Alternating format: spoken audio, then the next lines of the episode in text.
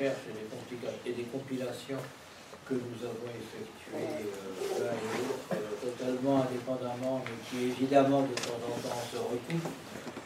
Et comme on n'a pas le mauvais esprit du plagiat de certains ou de la rivalité ou de la jalousie d'autres, en général, quand on trouve un truc intéressant, leur file aux copains, ce qui est tout à fait normal, pour essayer de faire progresser la connaissance et l'argumentation qu'on peut en faire, utiliser et analyser de façon différente. Youssef étant au départ fondamentalement musulman et étant personnellement fondamentalement catholique traditionnaliste. Ici, l'idée qui en découle était d'analyser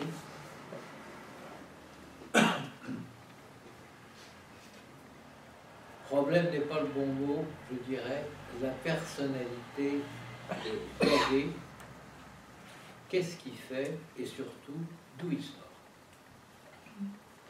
Pour tout le monde, ça ne pose pas de problème, il y avait ces deux de la Bible, point barre.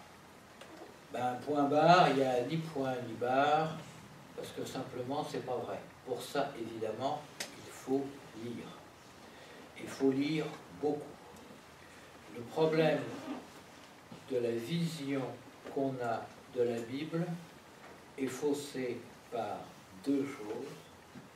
L'existence des traductions telles qu'on les connaît et surtout l'interprétation qui en est faite. Sur le plan chrétien, c'est extrêmement simple. Quand le christianisme a commencé à émerger vraiment, on s'est brusquement souvenu de ce qui est marqué dans les évangiles. Vous avez cru en Moïse, vous devez croire en moi, vous croirez en moi, parole de Jésus.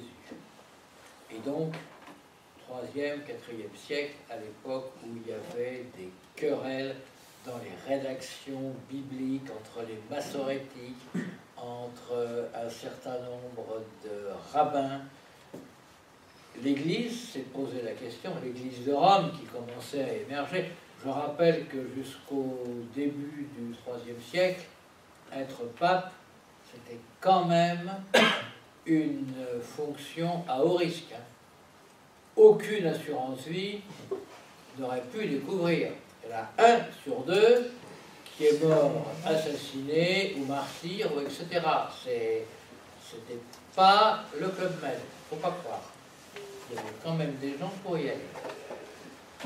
Donc ils se sont dit, faut qu'on comprenne ce que c'est que ça, et il faut qu'on comprenne ce que c'est que cet héritage juif ancien, l'Ancien Testament, auquel il arrive que le Christ se réfère, et le dépoussiérer, l'assainir un peu de tout ce qu'on voit, des structures, à l'époque on était en, plein, en pleine rédaction biblique, donc les rabbins, les prêtres, tout dans le monde des synagogues, c'était différent.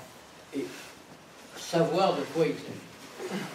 Et c'est là qu'il a été demandé à Saint Jérôme de réaliser une recension des textes anciens authentiques et une traduction dans la langue du monde occidental du temps, autrement dit le latin, à laquelle tout le monde se référerait. Et ça a été la Vulgate. Il faut comprendre que la Vulgate a été la référence de base du christianisme depuis l'époque où elle a été créée. Ce qui doit vous faire comprendre ceci.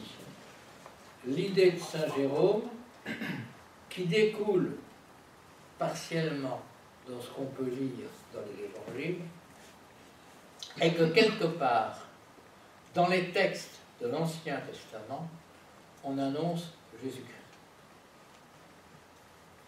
Et là, on a commencé à rentrer dans le contresens le plus délirant, à savoir que tout élément de la Bible, tel qu'il s'est, pas de la Bible, hébraïque, on prononcerait maintenant le mot Tanakh, ce qui est partiellement son équivalent, je vous dirai après pourquoi, mais pour éviter les, les contresens.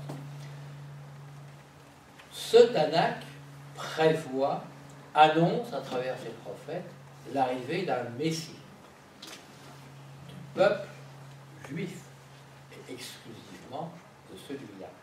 Le premier contresens, c'est d'associer un Messie pour le peuple juif qui est fondamentalement ethnocentré.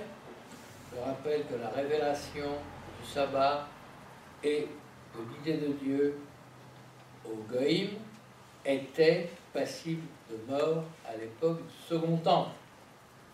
On n'est pas dans l'action missionnaire, il ne hein, euh, faut pas rêver. C'est pas du tout l'idée. Donc l'idée de Saint Jérôme, c'est de montrer que là-dedans, il y a l'annonce du Messie qui est Jésus. Et le problème, c'est que tout élément de texte initial hébraïque va être interprété, je dis bien interprété, pas traduit, en ce sens. Interprété pourquoi? Il faut comprendre que l'hébreu ancien est un idiome, une langue de petits nègres, hein, euh, c'est tout à fait clair. Vous avez aujourd'hui quelque chose de très utile et qui l'illustre fort bien, qui est la Bible de Chouraki, que chacun peut trouver sur Internet sans problème. Vous tapez Bible Chouraki, vous l'aurez. Où vous avez la traduction faite par cet exégète juif tout à fait compétent qui est une traduction mot à mot, par instant appel intelligible, par instant d'une rare violence dans les termes où il vous explique qu'il n'a pas rencontré sa femme mais qu'il l'a pénétrée, va, parce qu'il n'a pas compris, c'est pas la dessin animé. Euh, c'est violent, c'est parfois difficilement compréhensible, mais ça traduit bien l'immense difficulté de rendre compte dans la langue latine et française, et surtout le français d'aujourd'hui, disons depuis le XVIIIe siècle, de cette espèce de truc auquel s'ajoute fondamentalement le problème trinitaire, qui est connu également dans la langue arabe, avec cette différence que l'arabe est la langue qui a le plus grand vocabulaire du monde, on parle de 160 000 mots, ce qui n'est pas le cas de l'hébreu, ou pour des gens comme moi qui sont des veilleurs sur Internet et qui tous les jours suivent 40 sites juifs en français, en anglais, israélien ou français, et les émissions religieuses juives, vous voyez des rabbins qui vous disent tel ça veut dire ça, oui, mais ça veut dire aussi autre chose. Et après, on, on, dérive dans les sens dérivés, vous arrivez au pitbull talmudique, et vous ne savez absolument plus ce que quoi veut dire. L'idée de Yahvé s'inscrit là-dedans. Lorsqu'il a fait son histoire au pluriel, l'histoire du peuple juif, Marek Alter a expliqué la Bible, le Tanakh, n'est pas un livre révélé. Je voudrais que chacun aujourd'hui pénètre de cette idée. C'est l'histoire du peuple vraie ou fausse, que le peuple juif a érigé en religion. Je ne cite pas exactement, mais c'est les termes, les termes vous les avez dans mon bouquin. Euh, c'est dans une interview qu'il a fait à l'époque à Paris Match ne soyons pas plus israélites que les juifs. Le problème est que quelque part, le christianisme, notamment à partir de la vision protestante, chez les anabaptistes à partir du XIe siècle, parce que ça remonte à ça, l'époque des Bogomiles, l'époque aussi quelque part des premiers prémices des Cathares et autres, et beaucoup plus tard euh, chez les protestants allemands ou euh, hollandais, on, on a identifié le christianisme à une antériorité biblique. Et c'était extrêmement nouveau. Il n'y a pas si longtemps, j'ai vu sur Judaïka, l'émission religieuse du dimanche matin, Monseigneur Dornelas, qui est un judéo-chrétien fanatique, discutant avec le président du judaïsme réformé, qui est, vous le savez, euh, refusé par le monde rabbinique, puisqu'on y ordonne même des femmes, et que, ô horreur, il arrive qu'on y euh, reçoive des goïmes qui sont, si j'ose dire, baptisés et circoncis dans la religion, des choses qui ne se font pas. Euh, bien entendu, Ornelas s'expliquait que sa mère lui que la lecture de la Bible était interdite. Quand Saint Jérôme a eu clos rédigé ce texte, que le Vatican de l'époque l'a eu en main, on l'a mis sous le boisseau, et jusqu'à Vatican II, c'est resté quelque chose de, de mise à l'écart. Il y avait ce qu'on appelait l'histoire sainte, vos parents, vous-même peut-être, ont tous entendu parler de ça, c'est-à-dire qu'il y avait un certain nombre de pages qui étaient ressorties. On parlait d'Adam et de la création de la création de l'homme, on parlait d'Ève qui a croqué la pomme et qui s'est fait virer du paradis terrestre, on parlait de Noé qui avait euh, fait son arche dans lequel il avait fait rentrer tous les animaux, tous ceux qui étaient plus grands que l'âge, pour certains discours. Euh, on parlait de Lot euh, dont la femme avait été transformée en statue de sel parce qu'elle s'était retournée devant le de Sodome et Gomorrhe, mais on ne racontait pas que les filles de Lot l'avait saoulé pour se taper. Enfin, il y a toutes sortes de choses qu'on ne racontait pas. On ne racontait pas non plus que la fin du Deutéronome est une hallucinante histoire du génocide de la tribu de Benjamin par les autres. Euh, il y a toutes sortes de choses, on avait oublié tout ça, ça, avait disparu. L'histoire sainte est quelque chose de gentil, de mignon, au terme duquel le Christ allait nécessairement arriver pour présenter son message à travers l'évangile, c'est-à-dire l'incarnation d'un Dieu, de Dieu, venu sur terre pour annoncer tous les hommes que Dieu leur était accessible, qu'ils avaient son amour et sa compassion, et qu'avec lui, ils pourraient mener un chemin et une existence au-delà du monde terrestre.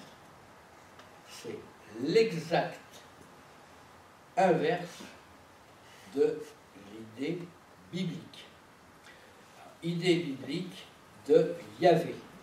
Yahvé qui est quoi C'est au départ le Dieu vengeur, le Dieu qui demande, qui exige, et le Dieu qui va amener au peuple d'Israël la victoire sur les autres.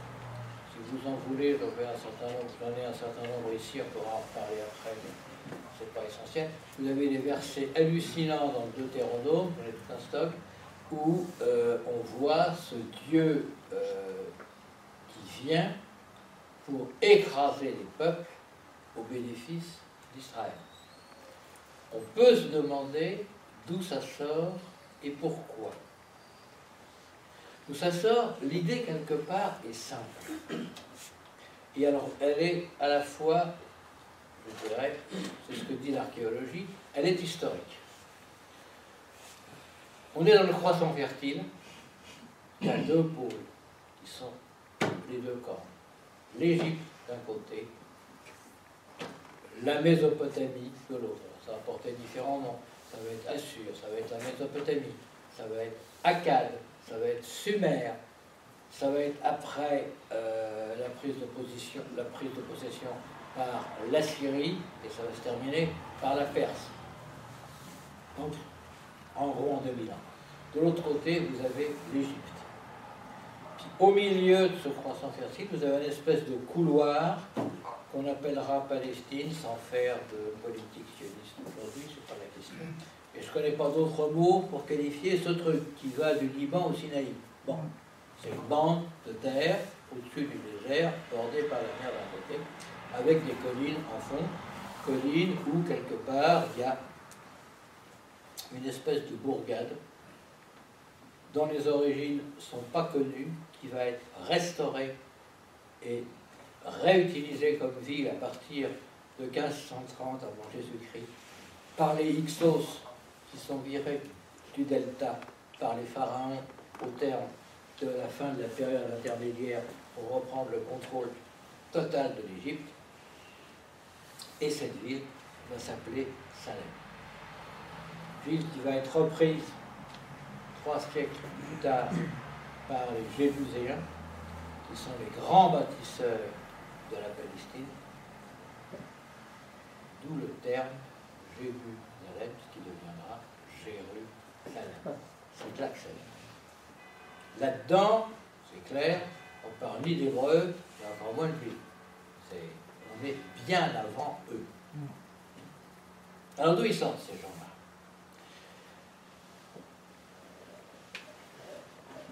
Ils sortent du milieu, ils sortent de la côte, ils sortent d'autour. C'est les Cananéens du coin. On a dans l'histoire récente un monde qui a évolué d'une façon un peu parallèle, je ne voudrais pas leur faire injure, qui est le monde des Cosaques.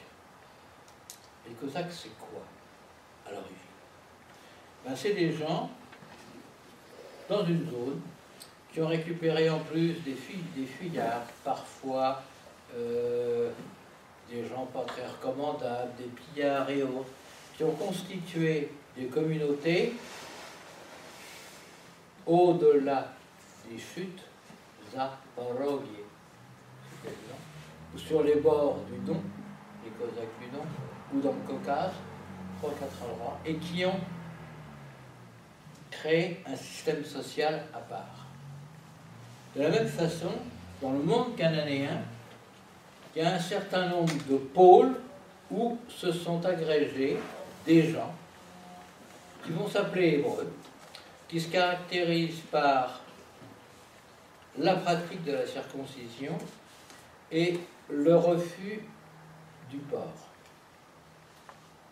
L'idée est importante parce qu'aujourd'hui, un garçon comme Finkelstein, qui est un archéologue israélien extrêmement brillant, vous dit froidement, dans les niveaux aux diverses datations que l'on explore, il est évident que l'on repère les suites hébreux au fait qu'il n'y ait pas d'ossement de porc. Autrement dit, il suffit qu'il n'y ait pas de porc quelque part pour que ce soit hébreu. C'est effectivement euh, un maxima, mais ce n'est pas un minima. Hein. Ça veut dire que au départ, on est là dans la situation la plus favorable.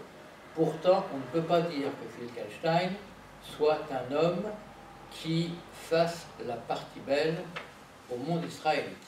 C'est un archéologue juif israélien, il est de la seconde génération, celle de cette archéologie sioniste politique qui a été instaurée en Palestine à la suite de la création de l'État d'Israël pour prouver, avec tous les petits traits qui sont là, que euh, les Juifs sont les occupants d'Israël depuis 4000 ans et que Jérusalem est la capitale éternelle du peuple juif. Bon, ça c'est clair.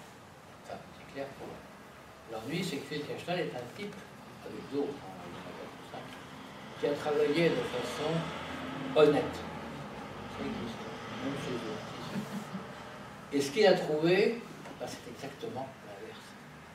Et là, c'est pas. J'engage tout le monde à lire un bouquin qui aujourd'hui est très connu, qui est paru qui s'appelle La Bible dévoilée, où il explique ben, euh, ce qu'il trouve, que l'histoire de Josué à Jéricho, c'est vachement chouette, euh, sauf qu'à l'époque, Jéricho, ben, ça n'existait pas, puis que de toute façon, il n'y a jamais eu de muraille autour, c'est un peu gênant. Bon, et puis on vous explique que euh, Abraham est arrivé euh, en Égypte et que en Égypte, bien entendu, il a été euh, comblé des faveurs de Pharaon après avoir prostitué sa femme qui s'est passée pour sa sœur sans qu'on sache trop ce qui se passe vraiment. Mais bref, toujours est-il qu'il a récupéré plein de chameaux, sauf qu'à l'époque d'Abraham, les chameaux en tant qu'animaux domestiques, ça n'existait pas et ça n'a pas existé après Abraham. Ça nous en tient à leur datation pendant 1000 ans. On ne parle pas de 50 ans et d'anachronisme. Hein. La domestication du dromadaire, puisque c'est l'animal considéré, date apparemment du 8, du 8e siècle dans le sud de la péninsule et a commencé à remonter, bien entendu, le nom de cette zone clé qui est la grande route commerciale entre l'Égypte, Tyr et la Mésopotamie, qui passe le long de la côte de la Palestine. C'est cette route commerciale qui, dès 2500 ans avant Jésus, a commencé à être colonisée, fortifiée et gardée par l'Égypte.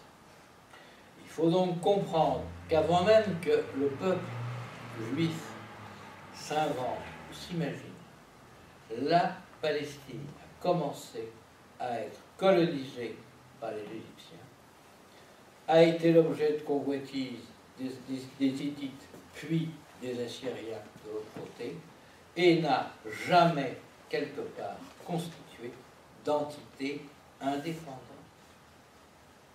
Ça, c'est très important. Donc toute l'idée biblique est de créer un monde hébreu, disons juif, puisque ça révèle juif à ce moment-là, qui va être capable d'égaler les deux poids lourds qu'ils ont côté, le monde, on va dire assyro-babylonien en Orient, le monde égyptien en Occident. Avec cette constante, l'occupant, classiquement, depuis 2500 ans de Jésus-Christ, ça a été l'Égypte. L'autre côté, ça a été plus compliqué. Les Assyriens sont venus, ils ont détruit la première vague entité créée qui s'appelait le royaume d'Israël, qui a eu pour capitale Samarie, créée par Omri en 880 avant Jésus-Christ. Ça a duré un siècle et ils se sont fait euh, balayer par les, les Assyriens qui ont déporté la population aux confins de l'Asie centrale pour les remplacer par des Asiatiques, des gens qui sont venus là, ce qui fait que, quelque part, la population samaritaine n'avait plus rien à voir à cette époque avec le monde hébreu. Plus tard, deux siècles plus tard, ça va être le royaume de Juda, petite entité encore plus petite en dessous d'Israël, qui avait pour capitale par contre Jérusalem, qui va être balayé avec la conquête euh, de Nabucodonosor. Euh, à ce niveau, il faut savoir que Nabucodonosor envahit le royaume de Juda en 586, déporte le roi, la cour, et installe sur le trône pour garder une structure euh, politique cohérente l'un de, ses enfants qui s'appelait Sélésias. Quand il a le dos tourné, Sélésias commence à intriguer avec l'ennemi toujours de Pharaon d'Égypte pour essayer de sortir ce petit royaume de Juda de l'influence assyrienne. Nabucodonosor, pas content, il mettra 10 ans à comprendre. Revient, là, il se fâche, crève les yeux de Séchias, il finira par le mettre à mort d'ailleurs, et surtout, il démolit le temple. Dire par là que la destruction du premier temple, qui tentait que ce soit vraiment un temple, on va en de Jérusalem, n'est pas consécutif à la conquête de Nabucodonosor, mais qu'il est consécutif au refus des Judéens locaux d'avoir respecté leurs paroles vis-à-vis du pouvoir. Ça, c'est très important à comprendre. Euh, d'ailleurs, le prophète Jérémie euh, insistait sur le fait que les Judéens ne devaient pas se rebeller contre les Babyloniens parce que les Babyloniens exécutaient la volonté de Dieu, c'est-à-dire les punir.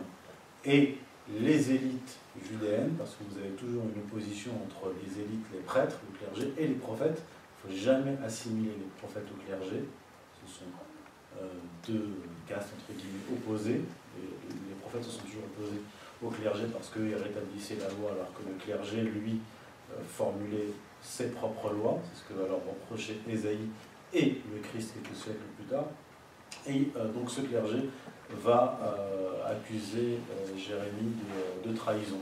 Voilà. Je, juste la petite parole. Non, non, mais c'est tout, tout, à fait juste. Alors vous me direz dans tout ça, on a cette idée, mais où est Yahvé? Yahvé apparaît dans la Bible et il va apparaître comme l'élément à la fois fédérateur de l'idée juive chez les Hébreux, entre guillemets, juifs en, devenir, et va être ce Dieu d'un peuple élu auquel il va promettre un certain nombre de choses. au passage, je vous rassure tout de suite avec un, un contresens extrêmement classique, qui est l'histoire de la terre Israël, terre du Nil à l'Euphrate. C'est quelque chose qui est utilisé par certains sionistes aujourd'hui. Euh, de que vous voudrez là. J'utilise personnellement pour ce qui est du Tanakh, de la Bible juive. Je ne parle pas hébreu. Ce qui, pour moi, ne signifie pas que je n'ai pas le droit de m'occuper de ces questions. Ça veut dire que je vais utiliser, par contre, les documents rédigés par des gens qui font autorité sur la question. En l'occurrence, la traduction de Zadok Khan. Pourquoi? Parce que depuis 1905 ou 7, l'époque à laquelle a été fini de rédiger, c'est le document en langue française établi rabbinat de Jérusalem à l'usage des juifs de la diaspora venant en Israël. Alors si ce que dit Zadok Khan et la façon dont il euh, le rédige n'est pas conforme à ce qu'est la loi juive et la Torah, je dirais que là, il y a un problème. On ne vient pas me dire que euh, Je n'utilise que des citations en bouquins, les truffés et des références qui émanent d'auteurs juifs. Ça évite de créer des problèmes avec les autres et qu'on m'accuse de partialité, euh, d'antisémitisme, viscéral, compulsif, enfin, c'est pas du tout la question. J'essaie de comprendre ce qui se passe. Ce qui se passe, c'est qu'au départ, quand on lit la Bible, le problème c'est qu'on ne la lit pas. Quand on la lit, quand vous prenez des traductions rigoureuses, notamment celle de Chouraki, vous découvrez brusquement que Dieu change de gueule et qu'il change de nom. C'est pas de ma faute, c'est comme ça. Le Dieu de la création, c'est pas Yahvé. Il s'appelle El. Et El, E-L, celui que vous allez retrouver dans Israël, le peuple de El, que vous allez retrouver d'ailleurs dans une foultitude de noms juifs. Samuel, son nom est Dieu. euh, Dan, Elle, etc. Il y en a, il y en a Michel, enfin bon, on peut, en sortir autant que vous voulez. Si vous avez d'autres idées, allez-y. euh, hein, c'est. C'est pas. C'est tellement pas Yahvé que je vais vous retrouver ici, qu'il faut bien en parler un petit peu.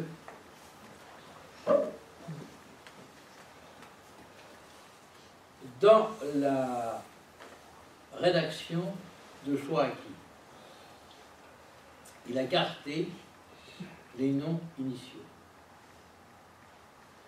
Zadok Khan, dans la traduction, je dirais, du Tanakh à l'usage des juifs de la diaspora en langue française, puisque c'est ça, c'est pas compliqué la vie, il a tout traduit par l'éternel. Comme ça, il risque pas d'avoir des soucis. Bah oui, c'est l'éternel. L'éternel, c'est euh, bon, on n'a pas de problème. Euh, Chouraki reprend les termes, il n'a pas dû les inventer, parce que lui c'est pareil, c'est un hébraïsant de nature. On parle d'Élohim. Et la terre a été créée par Elohim. Elohim, c'est un pluriel. Par exemple, Goïm est le pluriel de Goïm. Elohim, c'est le pluriel d'Elohim.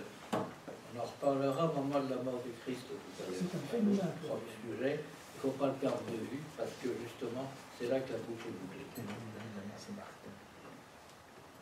Elohim, c'est lié quelque part à elle. C'est ce Dieu qui primitivement est la déformation cananéenne du Dieu initial mésopotamien, Enlil,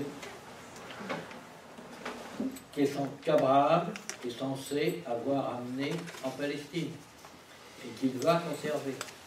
On retrouve ça dans la Bible au départ, jusqu'au verset 5, où justement on voit arriver, il Adonai Elohim n'avait pas fait pleuvoir sur la terre. C'est-à-dire Shoraki, à ce moment-là, et je traduis textes tels qu'ils sont dans la, dans la Torah hébraïque,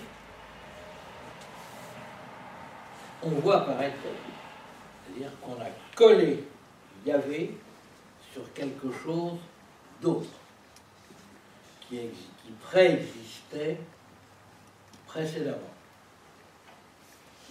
Quand Saint Jérôme a repris ces éléments, on est reparti dans l'idée que tout cela annonçait l'arrivée de Jésus. Donc, pas de souci, c'est Dieu. Et puis là, c'est terminé, vous n'avez plus de problème. Vous trouvez Dieu partout et tout le monde, il est content.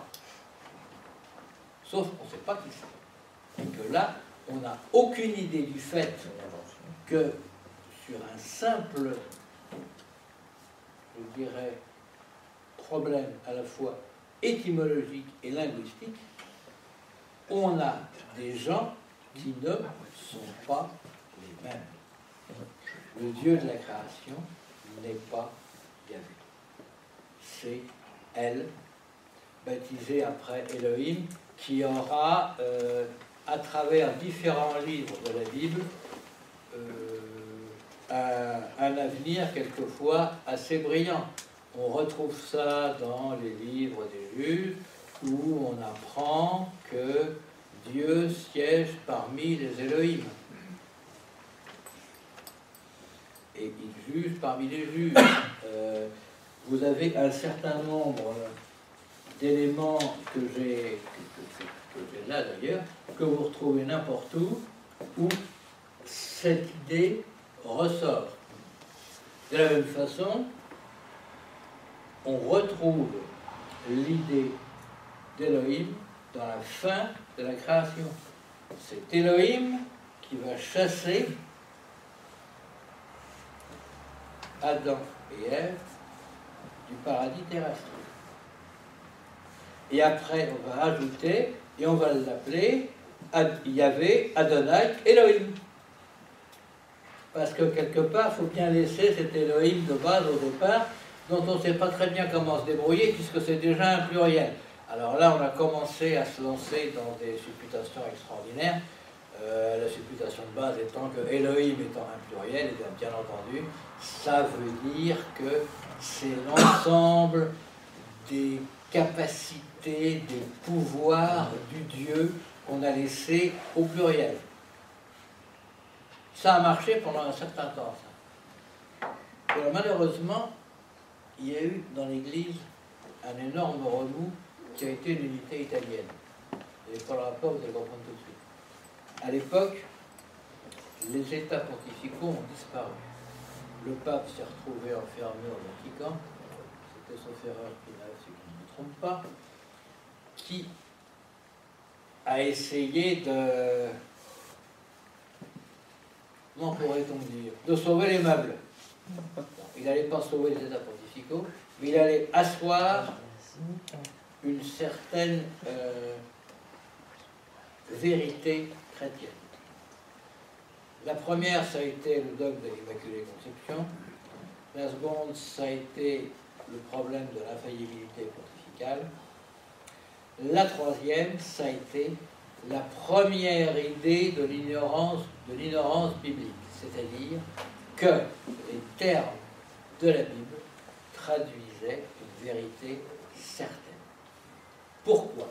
Nous sommes en 1870 et c'est l'époque où depuis 30 ans, notamment en Suède, au Danemark et surtout en Allemagne, il y a des gens qui commencent sérieusement, des protestants d'ailleurs, à essayer de comprendre comment c'est construit et ce qu'il y a dans cette sacrée Torah. Et ils ne sont pas gentils avec l'idée d'inspiration. C'est l'époque à laquelle commence à apparaître l'idée de critique historique de la Bible.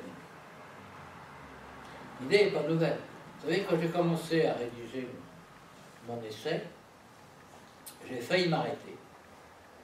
En disant, je ne suis pas VHR, et si on me traite de plagiat, de plagiat moi, ça ne va pas aller. Parce que dès que je commençais à arriver quelque part, je trouvais des gens qui avaient déjà dit, bien avant moi, ce que simplement, par déduction, je retrouvais. Le premier qui a mis la rédaction biblique en doute que j'ai retrouvé, c'est un rabbin séfarade espagnol du XIe siècle. J'ai fini par, comprendre, par conclure, je trouve la phrase superbe, que celui qui comprenne reste quoi? Autrement dit, en langage plus vulgaire, on sait que c'est bidon, mais tu fermes L'idée, c'est ça. Il y en a un qui, trois siècles après, quatre siècles après, ne l'a pas fait, c'était Spinoza. Et Spinoza a écrit tranquillement que la Bible ne pouvait pas avoir, du moins la Torah, ne pouvait pas avoir été écrite pour telle et telle raison, notamment le fait qu'il y a des versets qui parlent de ça par Moïse. Et la communauté juive a, par Echen, a exclu Spinoza, on l'a excommunié, de la communauté juive. Puis là, il y a un certain nombre d'autres. Vous en avez eu un célèbre en France, qui n'est pas connu, qui s'appelle Baruch. Baruch, c'était c'était un médecin. Il faut que je retrouve où il est, parce que vous m'excuserez, mais de temps en temps, j'ai la mémoire qui flanche. Oui, c'est C'était le, le, médecin de Madame de Tansin, qui tenait un salon littéraire connu et qui a commencé à expliquer que il y avait des éléments dans la Bible qu'il ne, connaît, pas. Il a été en fait finalement le précurseur de l'étude critique historique biblique. Ça s'est poursuivi durant tout le 19e siècle, notamment en Allemagne avec des gens comme. Et le pape IX a laissé se créer une école de recherche en Terre Sainte, posée à Jérusalem au départ, sur l'analyse biblique. Elle a été créée sous l'égide de l'Académie des inscriptions et des belles lettres, et elle portera à partir de 1920 l'appellation d'école biblique de Jérusalem, vous le savez tous. Et là, ça commence à être beaucoup moins drôle pour le Vatican. Le premier qui est directeur de ça, c'est par des dominicains, extrêmement brillant et tout à fait connaisseur de ce dont on parle. Le premier, c'était le Père Lagrange, Père Lagrange, au bout de 20 ans d'analyse euh, critique historique de la Bible, fait sonner les cloches par le Vatican qui lui expliquait gentiment qu'il y avait des trucs qu'il ne fallait pas lire.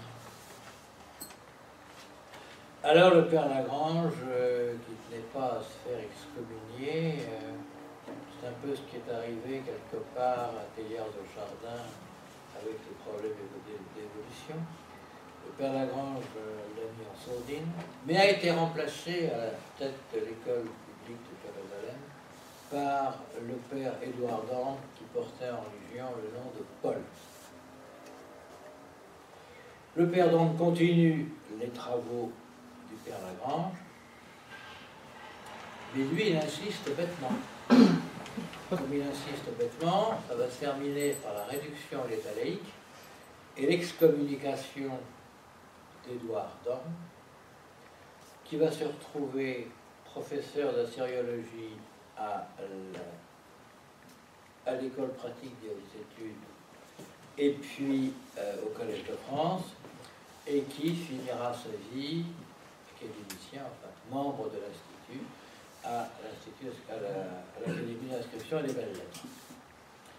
Depuis, ça ne s'est pas arrangé. Nous avons aujourd'hui sur place deux hommes éminents, un qui s'appelle un pont et l'autre qui s'appelle, euh, ici, le père Nodet.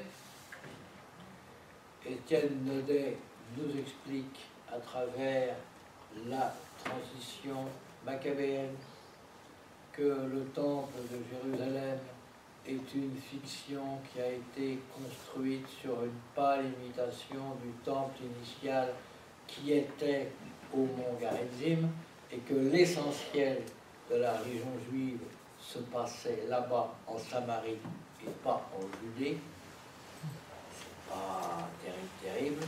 Quant à l'autre, il nous explique que les textes bibliques ont été rédigés au IIIe siècle en, en Palestine et qu'il euh, n'y a eu aucune influence et aucune rédaction antérieure en, en Mésopotamie, que personnellement je contexte, puisque nous avons des textes au moins sur des amulettes qui sont des textes de prière qu'on retrouve dans le livre des Nombres ou qu'on retrouve dans le Deutéronome, qui sont des éléments datables qui datent du 7e siècle avant Jésus-Christ, qui sont des amulettes sur argent qui étaient roulées, qui sont écrites dans les premiers textes hébreux.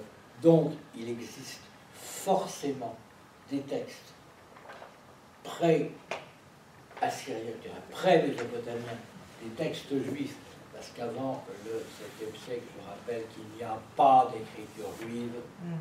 ça n'existe pas, même si aujourd'hui, une dame qui s'appelle Orly se donne un mal de chien pour expliquer que quelque part, un espèce de code de militaire égyptien qui datait du 15e siècle avant Jésus-Christ était en fait la première écriture juive.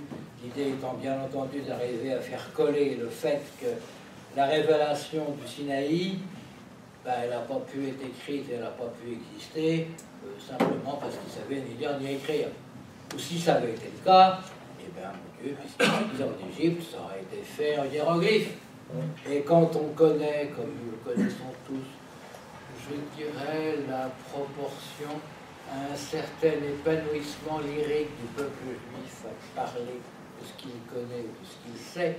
S'il avait su lire ou écrire à l'époque, ça il y a des documents qui seraient conservés. Ah Or là, niet.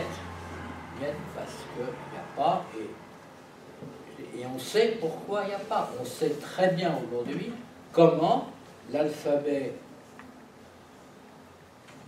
hébreu a fini par se, se détacher de l'alphabet euh, phénicien initial, cananéen et même amorique à côté, pour arriver à avoir son individualité propre au début du 7e siècle. Et là, c'est curieux, mais on retrouve des tas de trucs.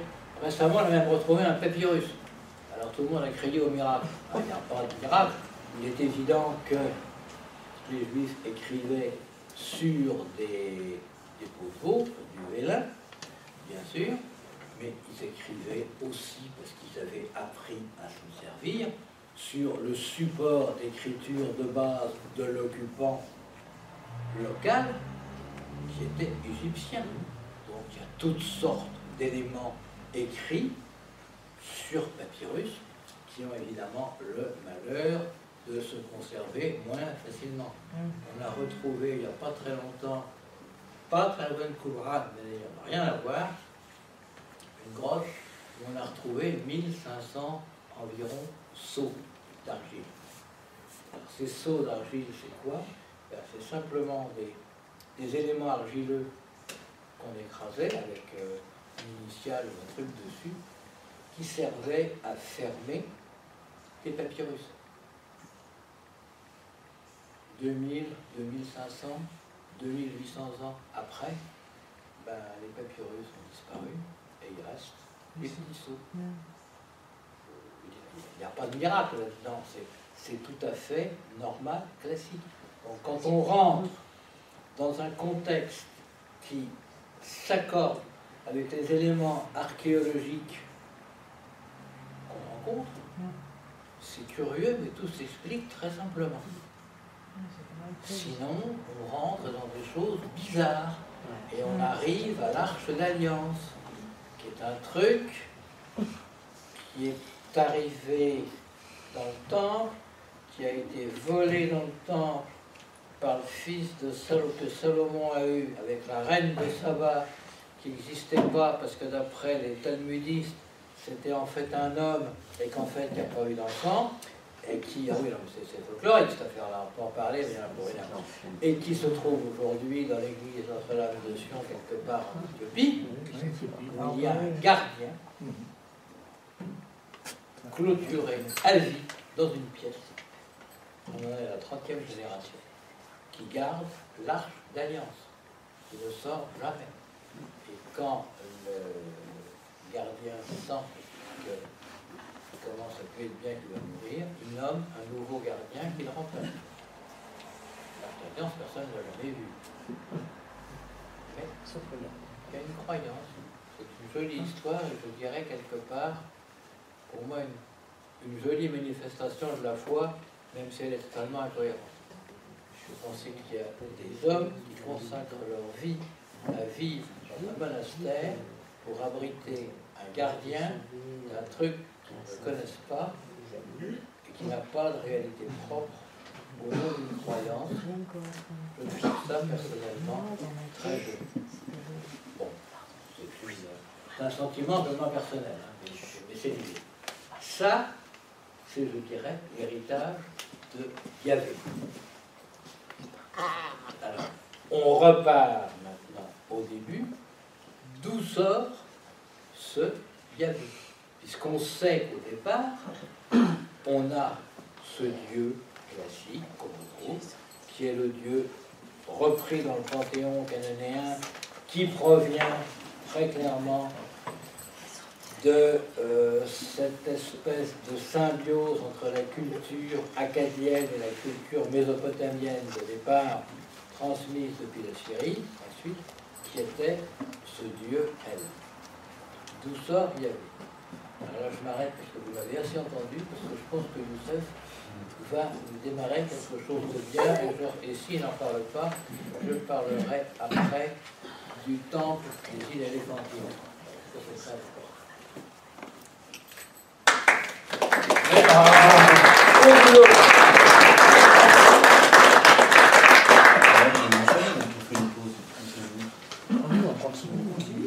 C'est très fort. Parce qu'on est dedans. Comment Question. Comment Une question qui sera après. Oui, ce sera après. Non, le temps Les questions, vous ne les oubliez pas, vous les notez si vous voulez, parce qu'après on va vous saouler, Alors. et vous allez complètement oublier ce dont vous vouliez parler. J'ai j'ai une question préalable. Qui était là lors de ma conférence en septembre.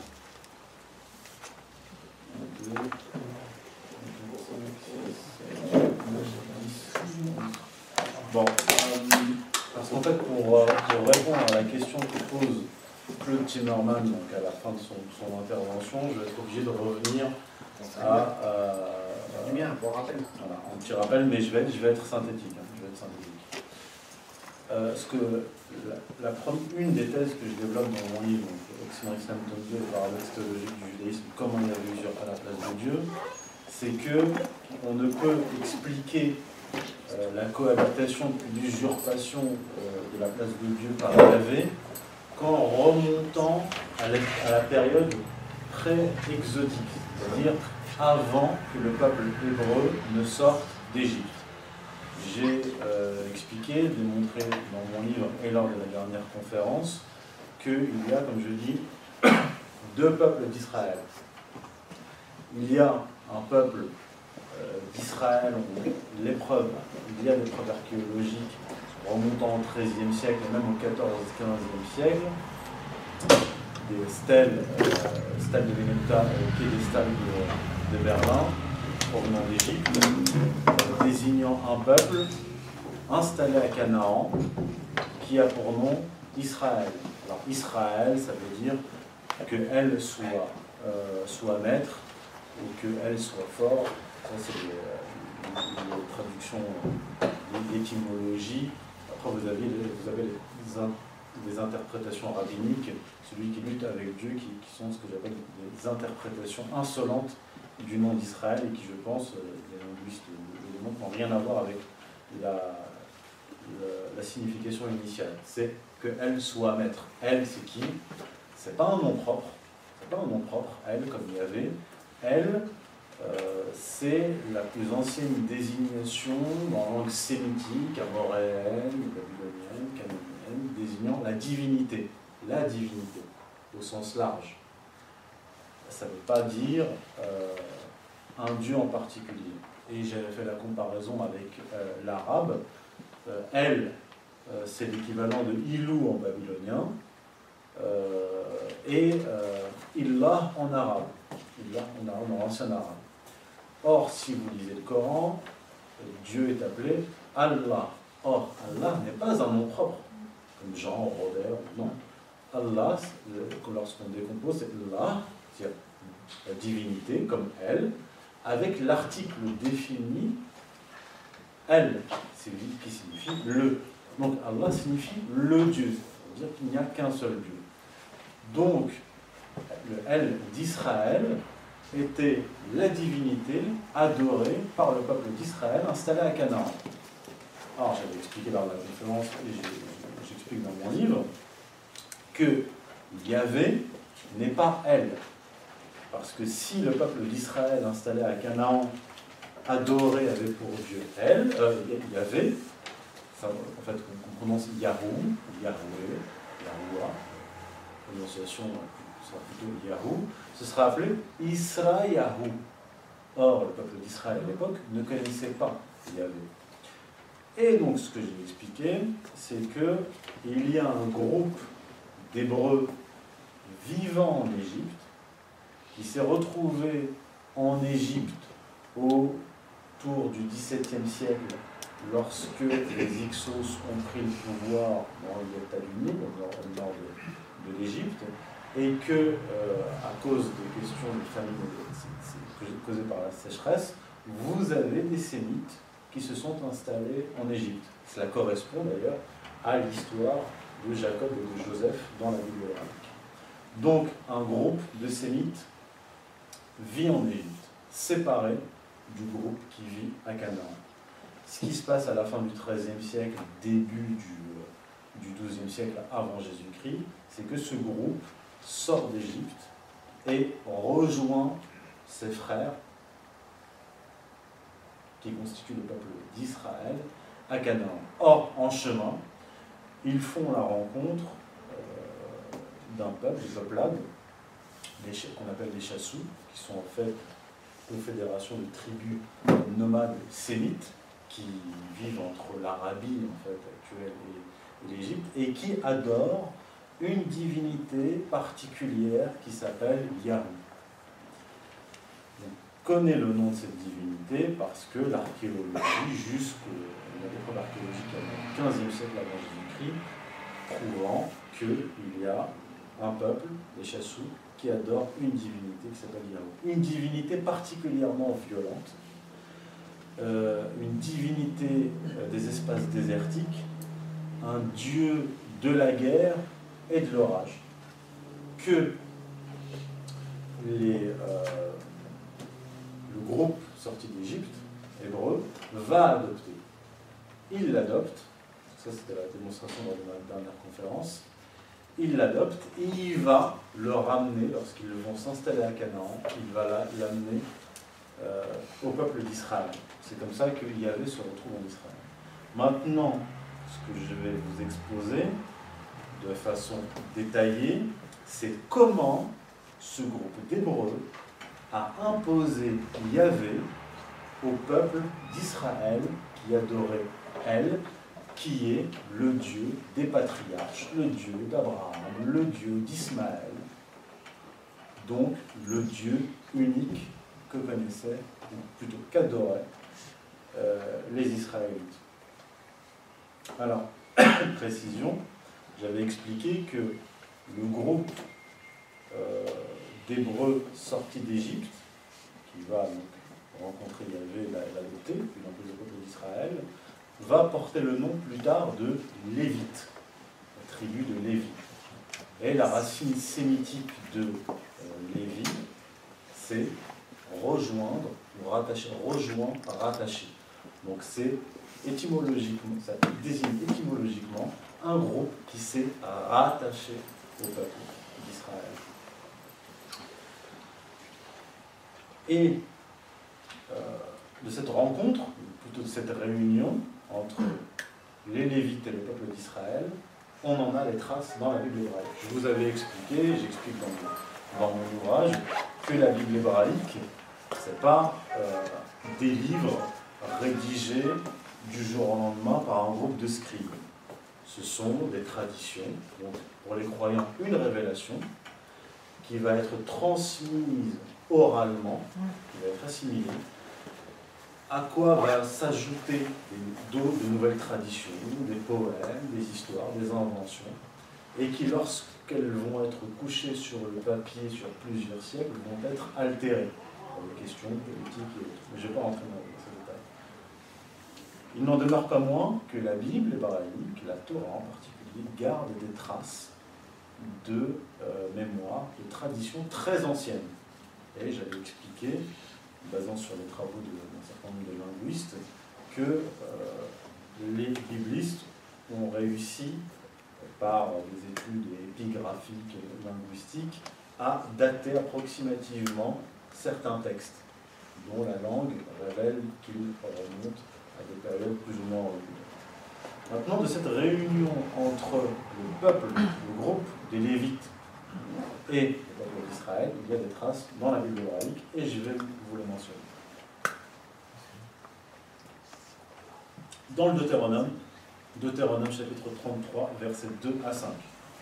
Écoutez bien. Yahvé, je ne vais pas dire Yahou, Yahvé, vous comprenez. Yahvé est venu du Sinaï. Il est venu du Sinaï, une divinité du Sinaï. Il s'est levé sur eux de Séhir, Il a resplendi de la montagne de Paran. Oui, il aime son peuple, Am, Am c'est le peuple, il aime son peuple. Il devint roi en Yeshurun, mot poétique désignant Israël. Donc il devint roi, il n'était pas roi, mm. il est devenu par un processus, quand s'assemblait les chefs du peuple ensemble, ensemble, donc les chefs du peuple, le chef de Ham, qui adore Yahvé, parce qu'ils se sont euh, assemblés ensemble, ces chefs-là, avec les tribus d'Israël. Donc on a dans ce texte une distinction entre le peuple de Yahvé et Israël. Pas le même. Le bibliste Thomas Horner, qui dirige la chaire d'études bibliques de France, qui est originalement suisse allemand, commente ainsi ce passage. Le dernier verset semble indiquer une sorte d'union entre les chefs du Ham Israël, euh, Ham, Ham Yahvé, pardon, Ham Yahvé, Ham Yahou, peuple de Yahvé, et les tribus regroupées sous le nom d'Israël. Les chefs du Ham, Yahvé, rencontrent les tribus d'Israël. Et Yahvé devient ainsi le Dieu d'Israël. Aurions-nous dans ce passage la trace de l'ascension de Yahvé comme Dieu d'Israël? Question que pose Thomas Romer. À laquelle je réponds oui. Et plus précisément, ce passage du Deutéronome témoigne de l'existence de deux peuples, dont je parle dans mon livre, dont j'ai parlé dans la conférence en septembre.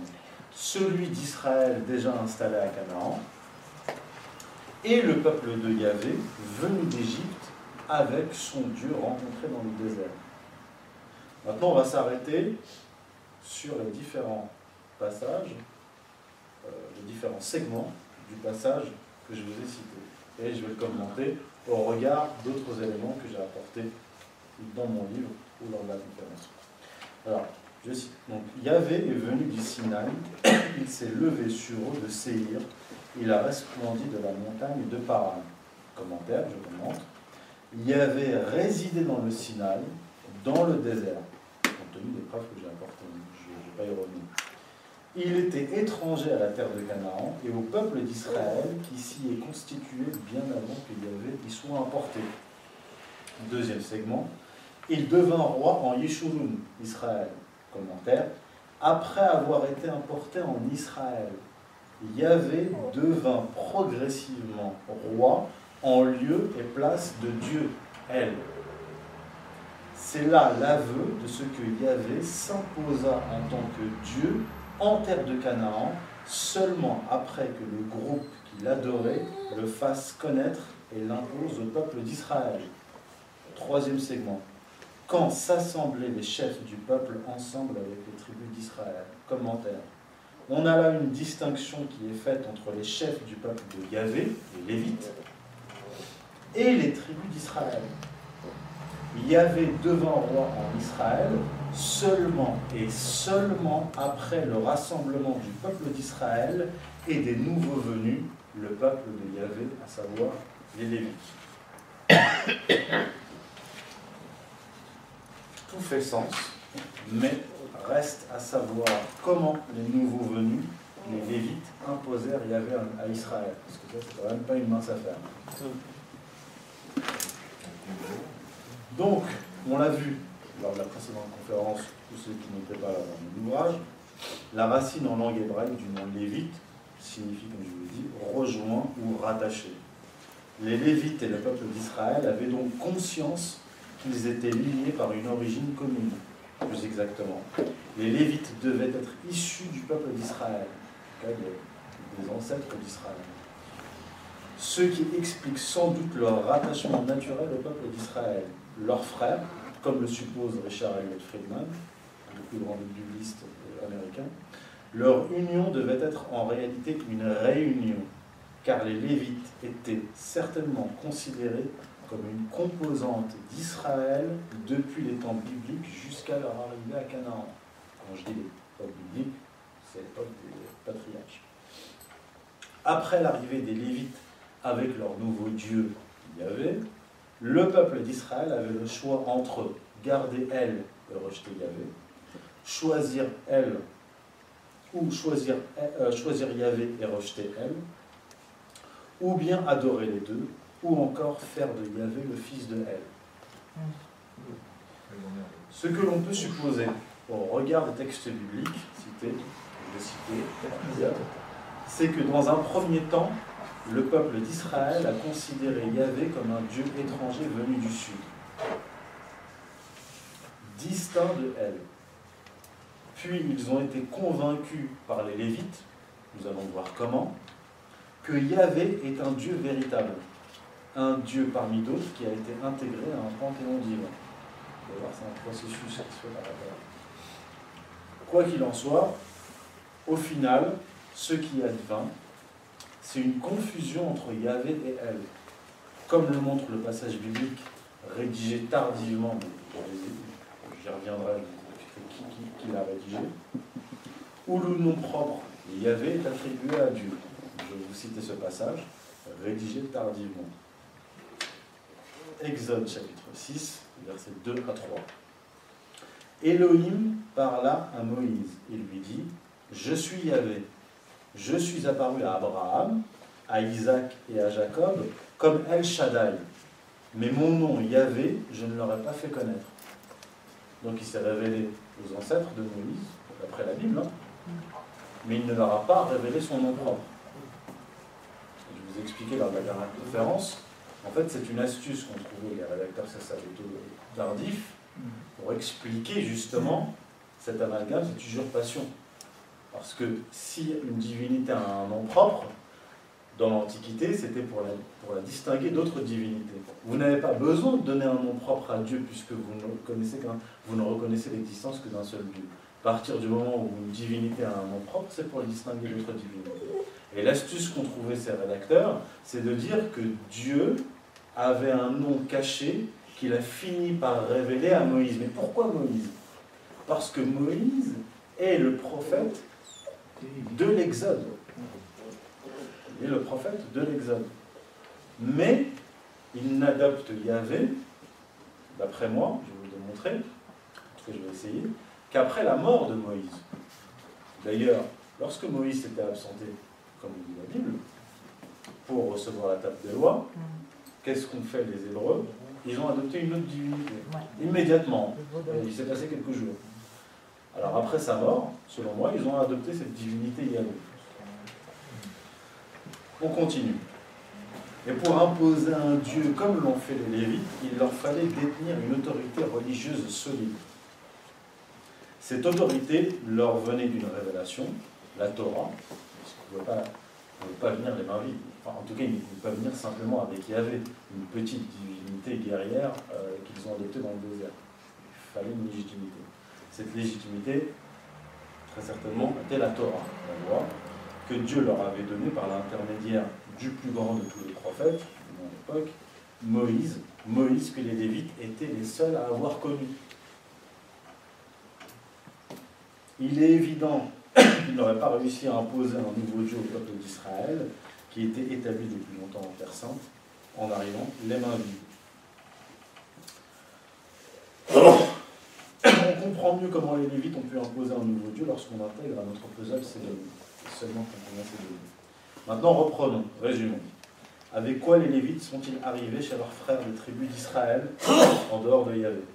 Un récit, celui de la traversée de la mer, guidé par un prophète extraordinaire, Moïse, qui les a fait sortir d'Égypte. Une loi, la Torah, révélée par Dieu à ce grand prophète. Mais Moïse était mort, comme je vous dis, durant l'errance dans le désert. Et les Lévites, ces païens patentés qui ont adopté le mot d'or quelques jours d'absence de Moïse, adoptèrent une nouvelle divinité, Yahvé, qui leur était alors inconnue, avant l'exode.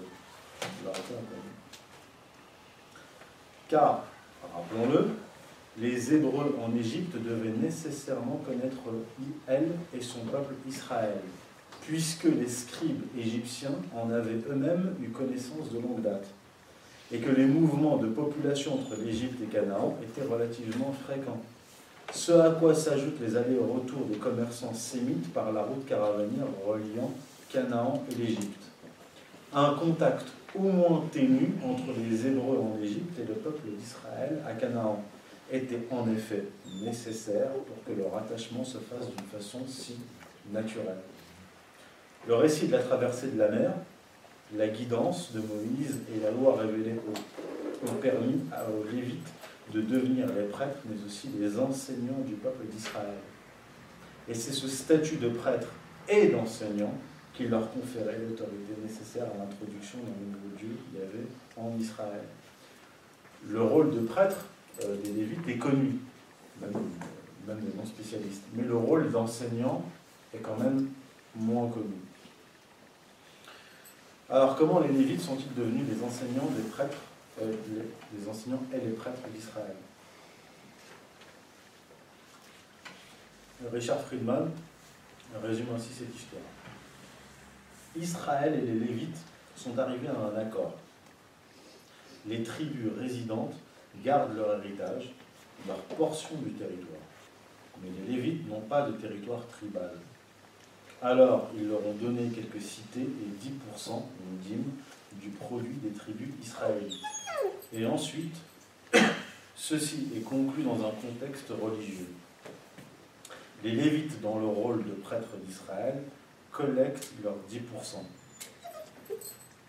Je vous cite le passage, donc les nombres, chapitre 18, verset 20 21, c'est le nom de cette histoire. Quant aux enfants, aux enfants de Lévi, je leur donne en héritage toute dîme en Israël en échange du service dont ils sont chargés. C'est une loi éternelle à travers vos générations. Mais parmi les enfants d'Israël, ils ne recevront point de patrimoine, car la dîme que les enfants d'Israël prélèveront, prélèveront pour Yahvé, comme dîme, je la donne aux Lévites comme patrimoine. C'est pourquoi je leur déclare qu'ils n'auront point de patrimoine entre les enfants d'Israël. Je reviens. Dans certains textes, citation de Richard Friedman, dans certains textes anciens, le mot lévite lui-même signifie un prêtre. Il est naturellement entendu que les lévites sont le clergé. Le statut de prêtre des lévites est bien connu, comme je vous l'ai dit, mais le peuple enseignant, moins. Ce, enfin, le groupe d'enseignants, moins. Euh, ce rôle d'enseignant, on le retrouve dans plusieurs passages. Deutéronome 33, 10. Ils, les Lévites, enseigneront tes lois à Jacob et ta Torah à Israël. Dans le livre de la Torah, qui porte aussi le nom, dans un des livres de la Torah qui porte le nom des Lévites, le Lévitique, il est écrit, Lévitique 10, chapitre 10, verset 11, Vous, les Lévites, instruirez les enfants d'Israël dans toutes les lois que Yahvé leur a fait transmettre par Moïse. Citation. Les Lévites enseignèrent leur version, je, l'explique dans mon livre, ils enseignèrent leur version du séjour en Égypte, leur version de l'Exode, et surtout ils enseignèrent que c'est Yahvé et non elle qui les avait sortis d'Égypte. Ainsi, un des auteurs lévites de la Bible écrit dans Exode chapitre 13, verset 14, Et lorsque ton fils te demandera demain, qu'est-ce que cela? Tu lui répondras, d'une main puissante, Yahvé nous a fait sortir d'Égypte, d'une maison d'esclaves. Dans le Deutéronome, encore un passage d'un rédacteur lévite. Deutéronome chapitre 6, verset 20-23. Quand ton fils t'interrogera demain, disant Qu'est-ce que ces statuts et ces lois et ces règlements que Yahvé notre Dieu nous a imposés?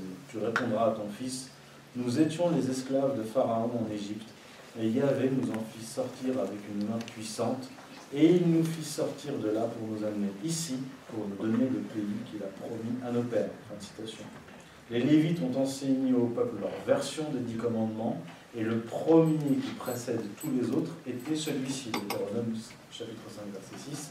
Je suis Yahvé, ton Dieu, qui t'a sorti d'Égypte, de la maison des esclaves. Richard Emil Friedman fait la remarque suivante. Combien de temps les Lévites ont dû enseigner ces choses? Une génération Deux Trois Avant que tous les enfants en Israël grandissent avec et les acceptent comme leur propre histoire et héritage? Quand votre enfant pose des questions, vous répondez, Yahvé nous a fait sortir d'Égypte. Comparez cette observance avec Thanksgiving aux États-Unis. Très peu d'entre nous sont des descendants des pères pèlerins, un des premiers groupes de colons britanniques en Amérique, ou des Wampa, Wampanoag, peuple amérindien, ceux qui sauvèrent les premiers colons mourant de faim. Mais nous en sommes venus à croire, d'une certaine manière, que la plupart d'entre nous a participé à cet événement. L'événement en question, le premier dîner de Thanksgiving, n'est certainement pas un fait historique, mais il y a un arrière-fond des événements historiques réels. Il en va de même pour l'Exode. Quelque chose a véritablement eu lieu. Il n'y a peut-être pas eu trois jours sans soleil où deux bâtons se transformant en serpents.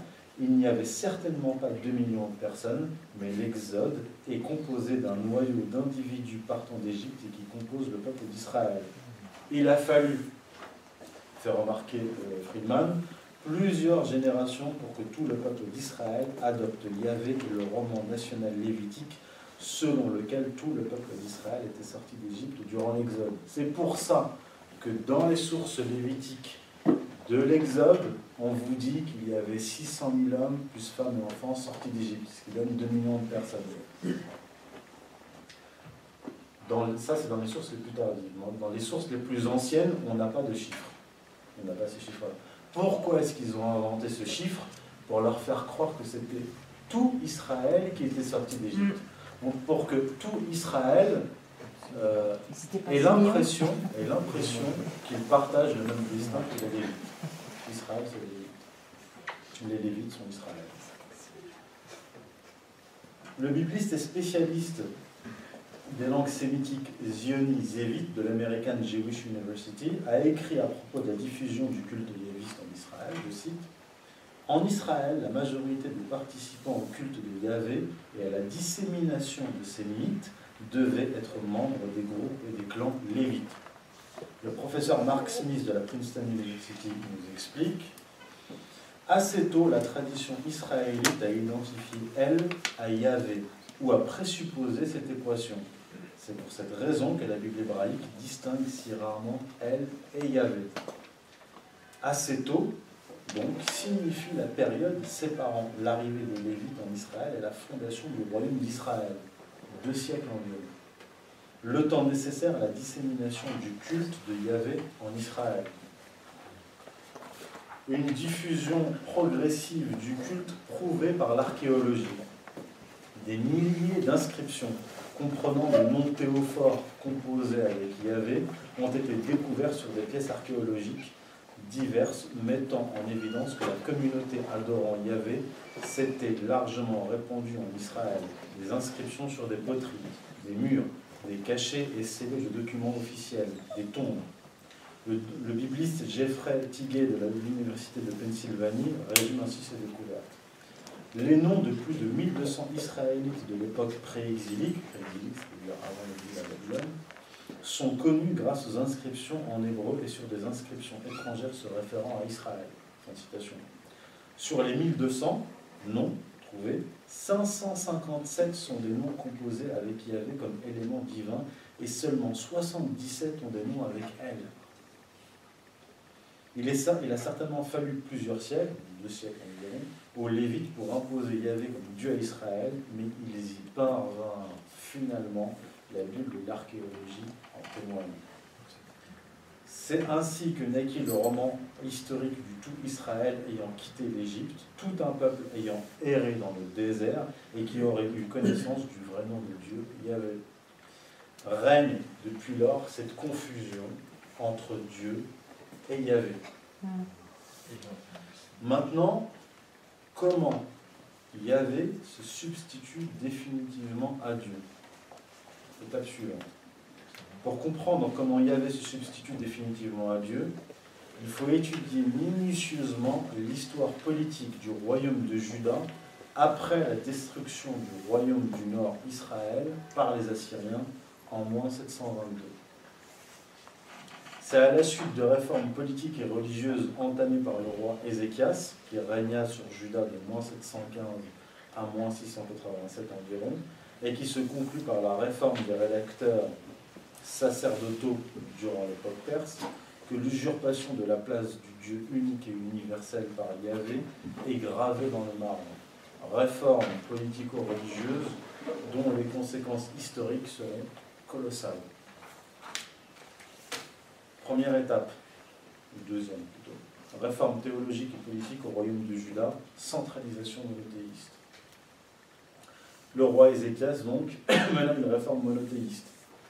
Je parle bien ici de réforme monothéiste et non pas de monolatrie. Le monothéisme, c'est la reconnaissance et la croyance en un seul Dieu.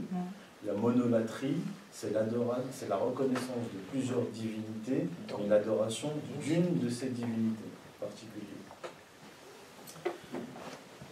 Car rien n'indique qu'Ézéchias et Josias, son arrière-petit-fils après lui, reconnaissaient l'existence d'autres divinités, étrangères ou non. Pas qui, qui, qui, qui, qui, iraient dans ce sens. Donc une réforme monothéiste qui se traduit par la suppression des diverses formes de pratiques religieuses et autres cultes en vigueur au temple de Jérusalem, donc destruction des idoles, y compris le serpent d'airain auquel euh, les fils d'Israël offraient des sacrifices et purification du temple. Dans le livre des rois, Le serpent de Moïse. oui, alors, qu'est-ce que le serpent d'airain? Merci. Euh, le alors, il y a un récit biblique dans euh, l'Exode, si ma mémoire est bonne, où, parce que les Hébreux ont péché, les d'Israël ont péché, Dieu leur envoie des serpents brûlants, on appelle des séraphines, qui les, qui mordent, des morsures brûlantes de serpents brûlants, qui les faisaient tuer. Et donc Moïse demande à Dieu, selon la un moyen de, les guérir et euh, d'arrêter cette, cette attaque. Et là, Dieu lui aurait dit, fabrique-toi un serpent d'airain, mets-le sur les hauteurs, sur une montagne, les fils d'Israël qui verront, qui regarderont ce serpent d'airain, eh bien, seront, euh, se prémuniront des attaques des séraphines, des serpents brûlants. Voilà. Et donc, le serpent d'airain était en fait une sorte de numina, une divinité adorée dans une zone entre euh, l'Arabie et, euh, et Édom, nord de l'Arabie et Édom, qu'ont adopté, euh, adopté les Hébreux et qu'on va retrouver dans la Bible. Je reprends. Alors, dans le livre des rois, sa réforme est saluée et elle est comparée à celle du roi et prophète David. 2 rois 18.3. Il fit, donc Ézéchias, il fit ce qui est droit aux yeux de Yahvé, absolument comme avait agi David, son aïeul. La Bible fait aussi men- mention d'une réforme monothéiste du roi Assa, antérieure à celle d'Ézéchias, donc le roi Assa, moins 918, moins 873, donc 1 roi 15, 11, 13. Asa fit ce qui est agréable à Yahvé, à l'exemple de son aïeul David. Il fit disparaître du pays ceux qui se prostituaient, et il en éloigna toutes les impures idoles faites par ses pères.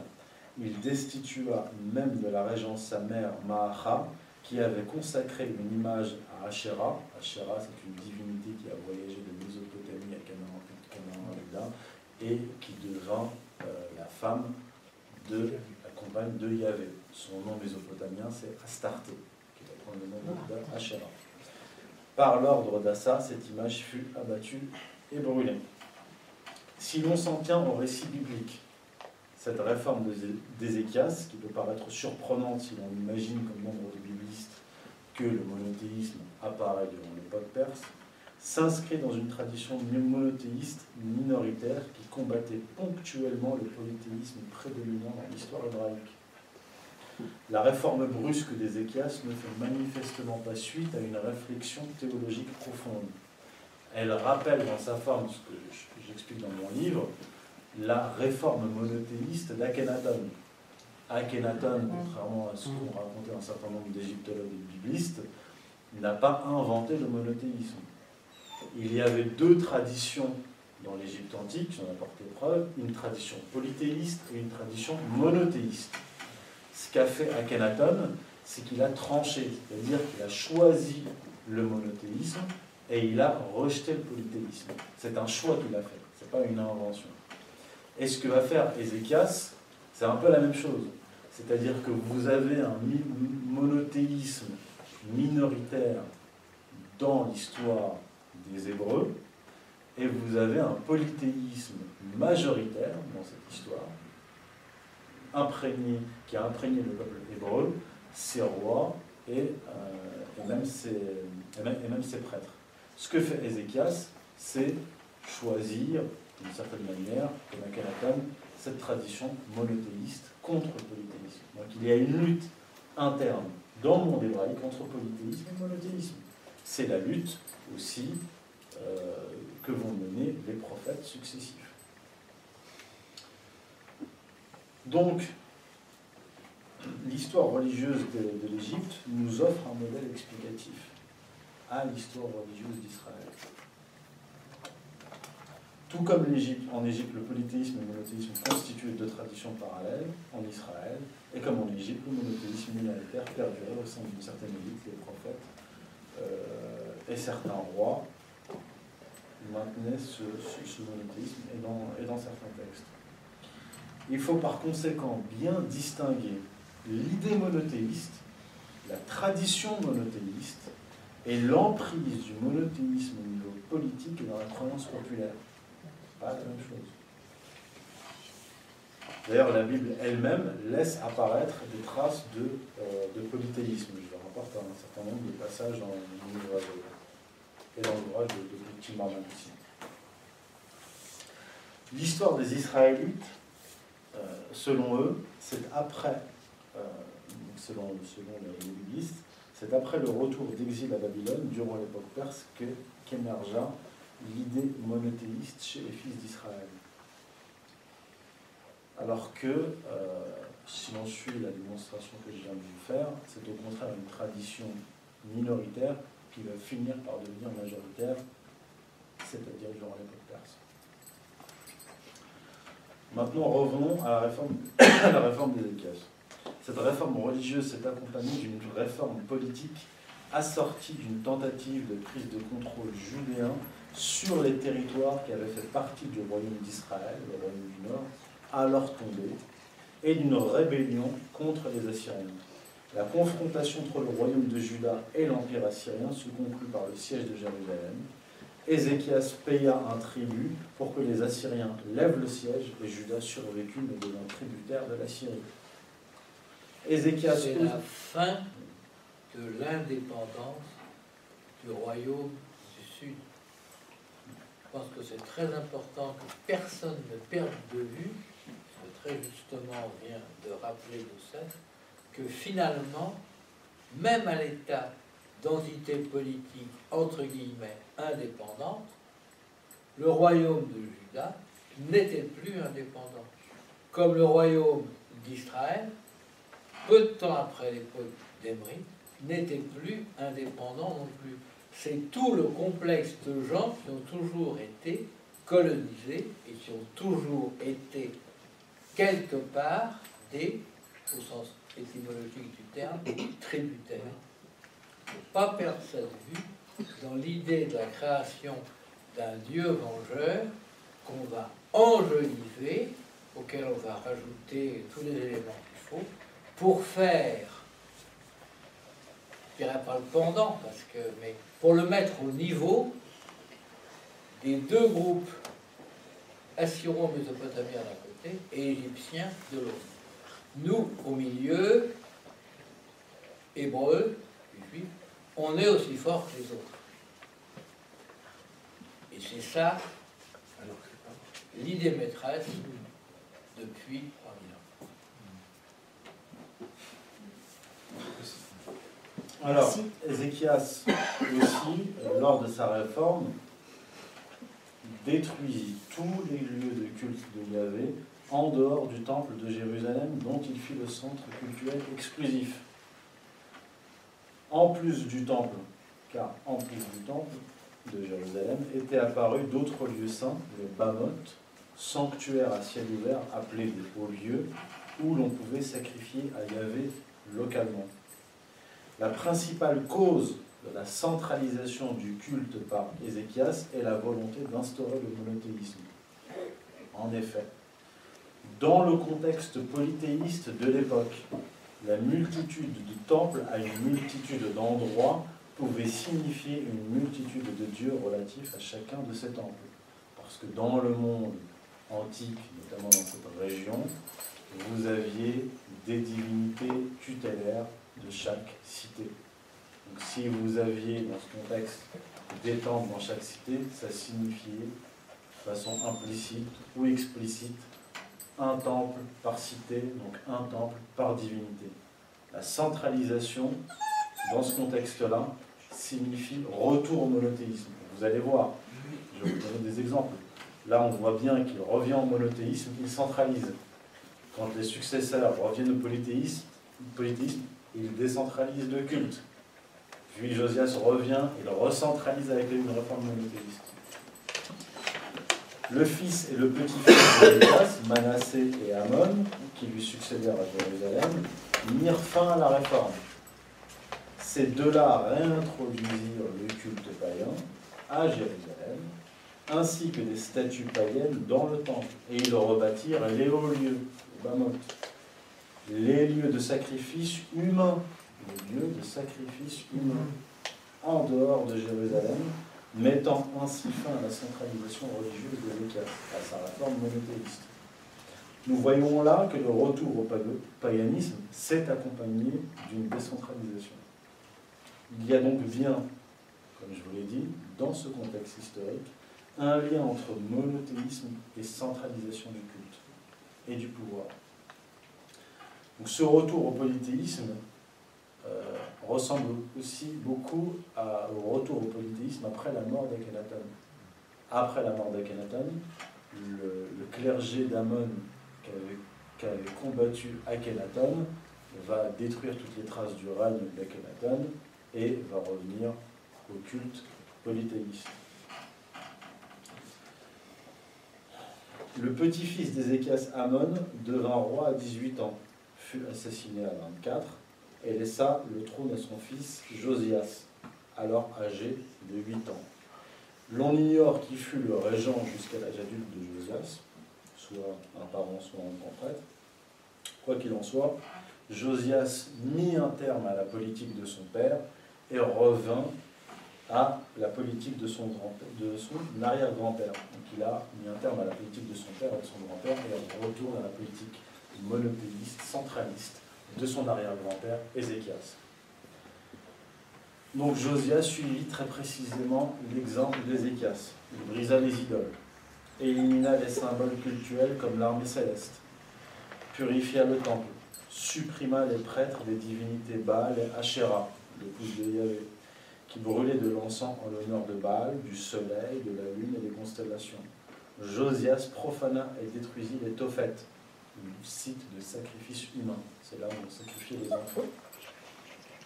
Étendit sa sphère d'influence au territoire qui avait été naguère ceux du royaume d'Israël à au moins 722. Il détruisit les hauts lieux, Bamoth, et il centralisa la religion à Jérusalem, une fois de plus. Mais la réforme de Josias ne dura aussi qu'un temps.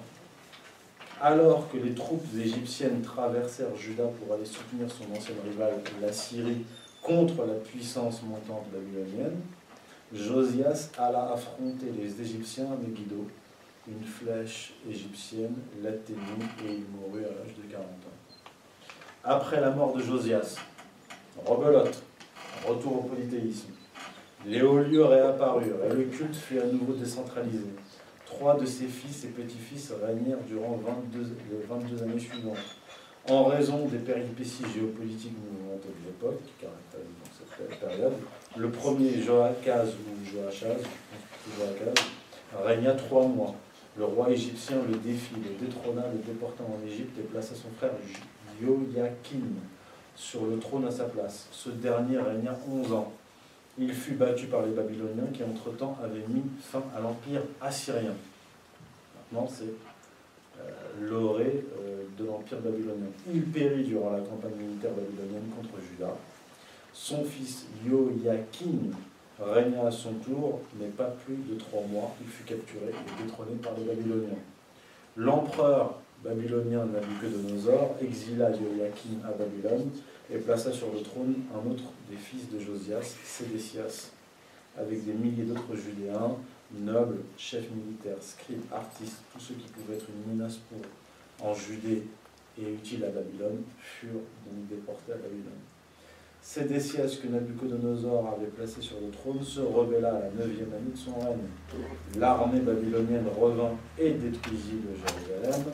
Le roi de Babylone exécuta les enfants de Sédécias avant de lui crever les yeux, comme l'a dit tout à l'heure Claude. Il tue d'abord ses enfants devant lui et lui crève les yeux. Euh, donc c'est ainsi que la lignée de David prend fin. À partir de là, c'est fini. Il n'y a plus de roi en Juda. Par la suite, en fait, on va voir advenir le règne des prêtres. Ce sont eux qui deviennent collectivement, collégialement, les rois. On est là en, on moins 600 ou moins 450 on est, on est après, euh, on est après Josias, on est au au 6e siècle avant Jésus-Christ, 587, 586, etc.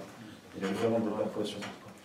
Donc en représailles, parce qu'en fait il a eu euh, euh, Nabucodonosor plaça à la place d'un roi un gouverneur, qui s'appelait Godolias. Godolias a été assassiné par des Judéens, et en représailles, Nabucodonosor prit et brûla Jérusalem en moins 587.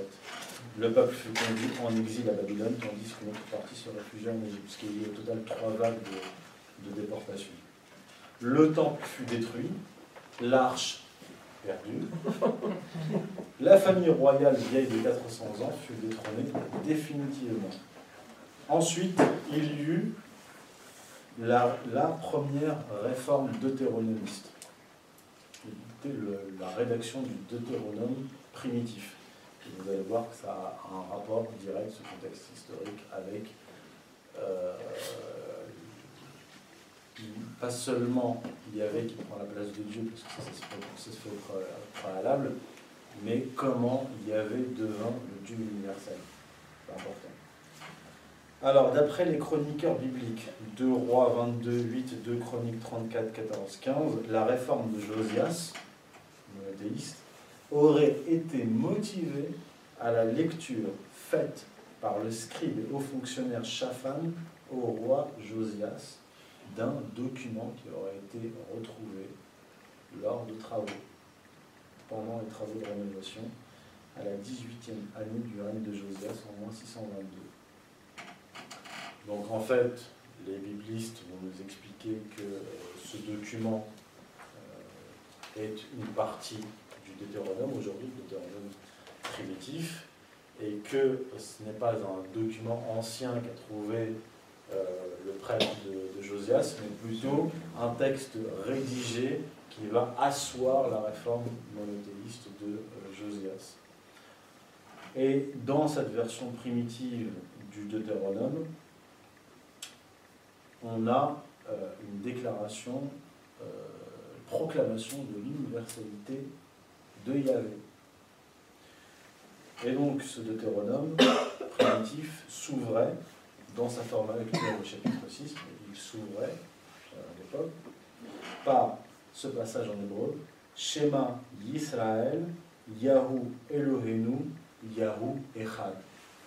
Écoute Israël, Yahvé est notre Dieu, Yahvé est un. Donc ça proclame, ce passage proclame l'unicité euh, de Dieu. De toute évidence, cette exclamation témoigne non pas d'une simple monolatrie où Yahvé est reconnu comme Dieu tutélaire du peuple d'Israël au milieu d'un panthéon de divinité, mais d'un dogme sur l'unicité de Yahvé. Et là, on est déjà une période tardive. On est à la fin du 7e siècle. C'est à partir de là que, dans la Bible, Yahvé, originellement Dieu du désert, Dieu de la guerre, Dieu tribal, adopté par les Hébreux, se substitue définitivement au Dieu unique et universel. Cette évidence est souvent niée par les biblistes, qui recherchent l'origine du monothéisme juif dans la religion perse, dans une influence perse.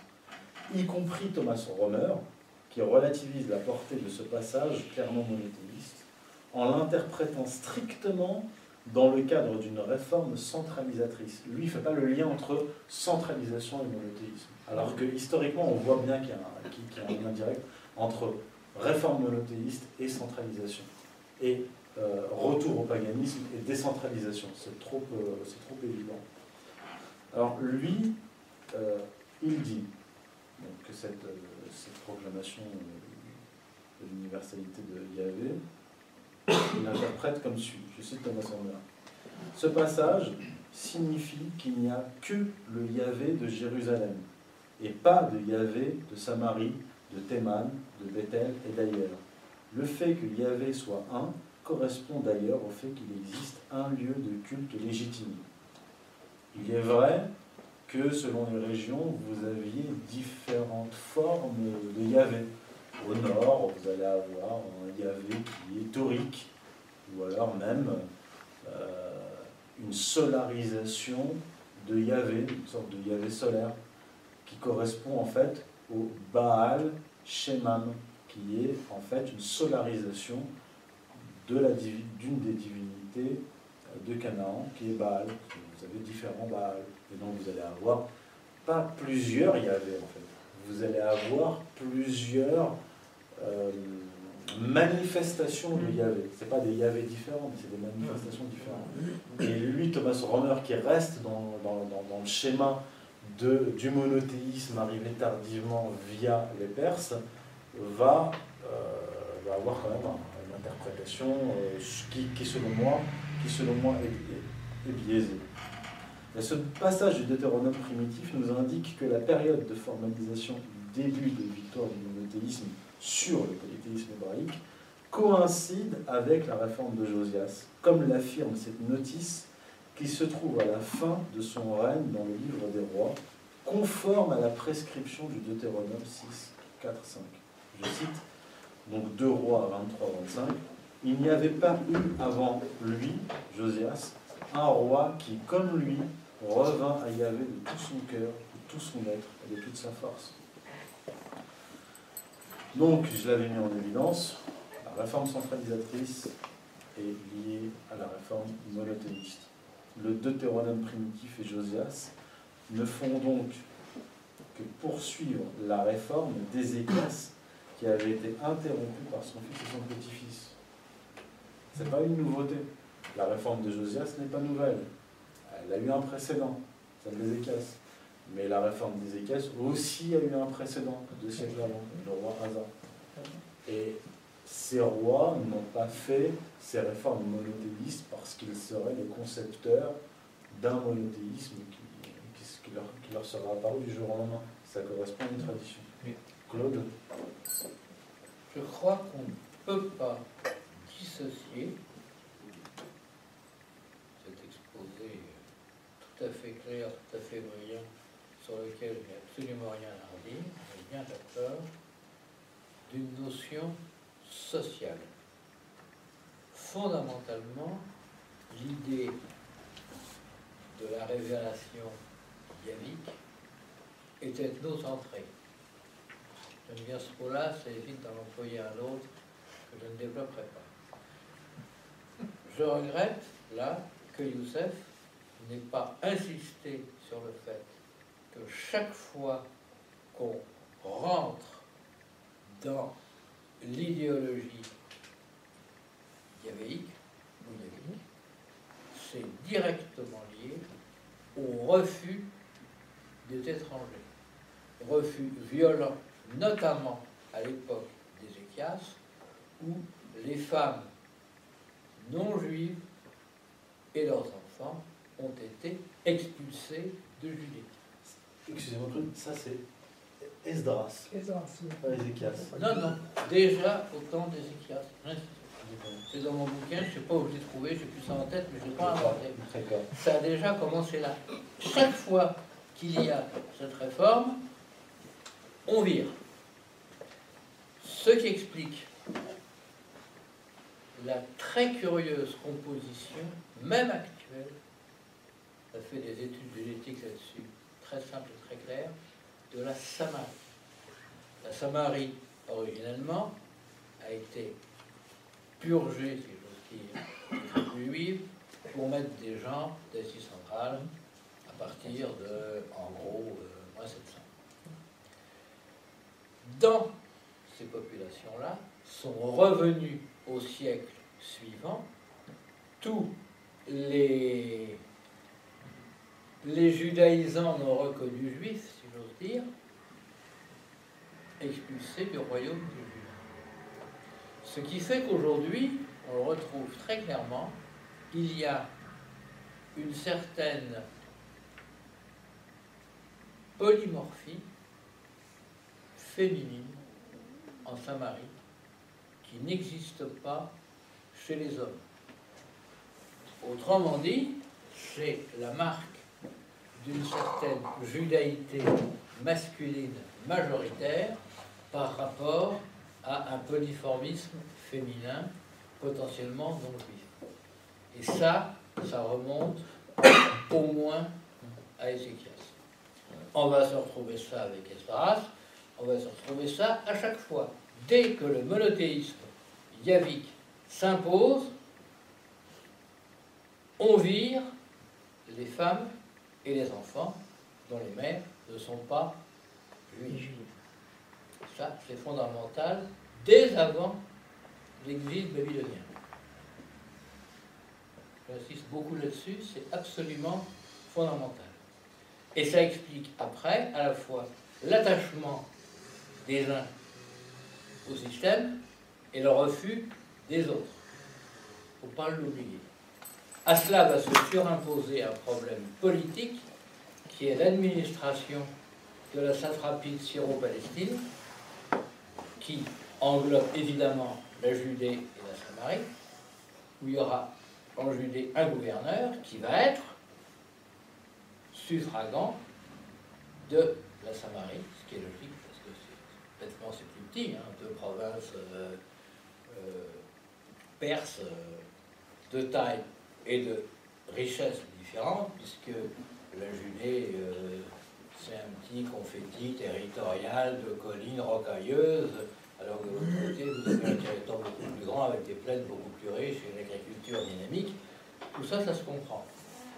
Et avec aussi, peut-être, en souvenir de ce qui a été à l'époque dit à Josué, le temple du mont Caritim. Car on oublie que le retour de l'exil pour la petite partie des Judéens qui étaient partis en exil, et là encore plus petite partie qui en sont revenus, faut oublier qu'ils ont mis 150 ans à revenir. Les premiers sont revenus en 530, les derniers sont revenus en 400, il ne faut pas l'oublier ça.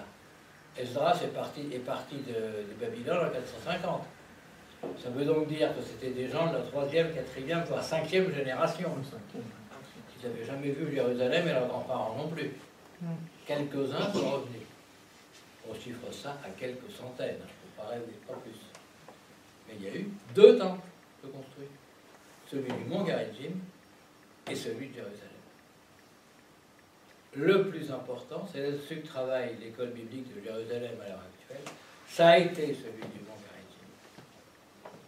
Et après l'affaire des Maccabées, que raconte le Père Naudet, quand Jérusalem, avec les prêtres, a essayé de prendre une suprématie religieuse, on a détruit le temple du mont Garizim autour de 110, 120 avant Jésus-Christ, 115 peut-être, à 5-6 ans près, les gens discutent, là, ça n'a pas d'importance sur le fond, pour garantir un monopole religieux juif à Jérusalem, qui avant n'existait pas.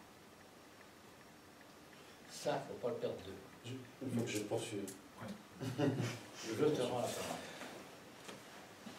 Alors, en moins 538, Cyrus le Grand, l'Empire perse, va conquérir Babylone, euh, entre Babylone et l'Égypte, hein, en gros, une partie de l'Égypte, donc qui est entre, eux, et euh, va permettre à une partie des Judéens de revenir en Juda. Il faut savoir que le gros de cette communauté, qu'on appelle la Gola, euh, en tout cas les plus fortunés, euh, ne voulaient pas revenir en Juda, parce qu'ils vivaient très bien, ils, étaient très aisés à, Babylone, j'en parle dans, mon ouvrage, et ils n'avaient pas de raison d'y retourner.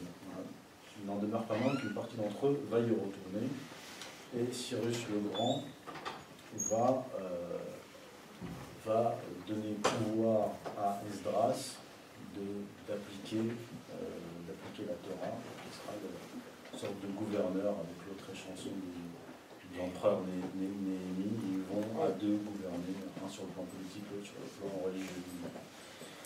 Et euh, c'est durant cette période, donc la période perse, qu'est- que fut rédigé ce, qu'on- ce que l'on appelle le document sacerdotal, qui va être intégré à, euh, la, à la Torah. Donc ce document a été rédigé sans doute par un prêtre lévite ou un groupe de prêtres lévites.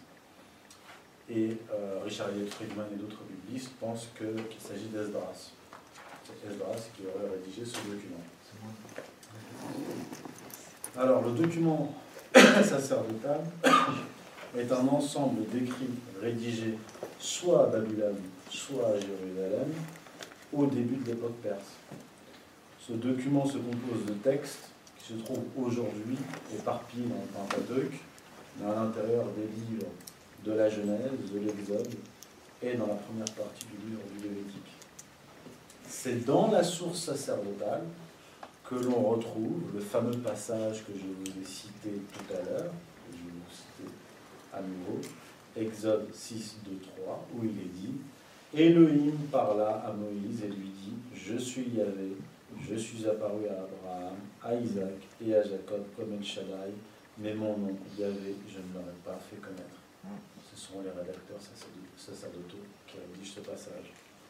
Dès, dès lors, la source sacerdotale, laquelle met un point final à la rédaction de la Bible hébraïque, plutôt de la Torah, je précise, fait de Yahvé définitivement le Dieu universel. Qu'il ait moins 1558 Et là, on est au 5e siècle avant Jésus. Oui. Il y a vraiment une époque 450. 5e siècle, on est pendant le 5e siècle avant Jésus. Usurpation donc d'identité opérée définitivement par le rédacteur ou le groupe de, de rédacteurs Donc ce passage de l'Exode renvoie au chapitre 17 de la Genèse, qui appartient également au récit sacerdotal, et où Yahvé se présente, comme il est dit dans le passage, à Abraham comme El Shaddai. Avant cette révélation à Abraham, les rédacteurs sacerdotaux utilisent le terme d'Elohim pour mettre en avant l'universalité de Dieu lequel est à partir de là remplacé par Yahvé dans le passage de l'Exode cité ci-dessus. Les rédacteurs sacerdotaux utilisent le nom El Shaddai, présenté comme archaïque, pour expliquer que Dieu qui s'est révélé à Abraham est celui qui est aussi, connu d'Ismaël. Ismaël, qui est le premier fils d'Abraham, ancêtre des tribus arabes, et le Dieu d'Ésaü, le petit-fils d'Abraham et ancêtre des Édomites. Et l'étymologie de El Shaddai, elle, vous le savez, c'est Dieu, la divinité. Shaddai vient du terme ancien acadien qui signifie, c'est Shadou, qui signifie la montagne, le volcan ou les champs désertiques. Donc déjà, le terme de El Shaddai renvoie à un dieu du désert et des zones désertiques, ou même d'un volcan parce que euh, j'ai écrit dans mon ouvrage, il y a des, euh, des, écrits dans le papyrus qui, euh, qui associent Yahvé à un volcan, une zone volcanique. Donc, c'est dans les écrits sacerdotaux de l'origine du monde et de l'humanité, ainsi que du déluge, que Yahvé se révèle à toute l'humanité comme Elohim, mot qui peut se traduire par des dieux, pluriel, ou un dieu, ou par Dieu. Selon Thomas Romer, c'est probablement le milieu sacerdotal qui utilise le premier le terme d'Elohim dans le sens de Dieu unique. C'est très probable. Ainsi qu'on peut le lire au premier chapitre du livre de la Genèse. Et il ajoute, Romer, ce nom est à la fois un singulier et un pluriel, d'une certaine manière, tous les dieux peuvent être des manifestations du Dieu unique. Pour le milieu sacerdotal, cela signifie que tous les peuples rendant un culte à un Dieu créateur vénèrent, sans le savoir, le Dieu qui se manifestera plus tard à Israël sous le nom de Yahvé. Maintenant, si on va, euh, si on va chercher dans le modèle égyptien, on retrouve la même chose. C'est-à-dire que les penseurs égyptiens qui étaient à la fois polythéistes et monothéistes, qui reconnaissaient ces deux traditions, ont voulu, euh,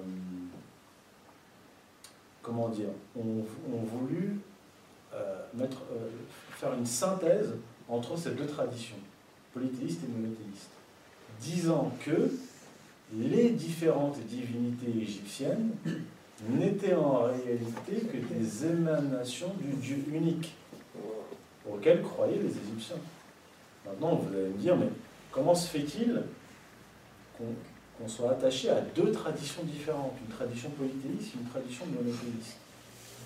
Eh bien, il faut savoir que dans la tradition égyptienne, la tradition religieuse égyptienne, le concept de vérité théologique n'existe pas. Vous pouvez avoir deux vérités.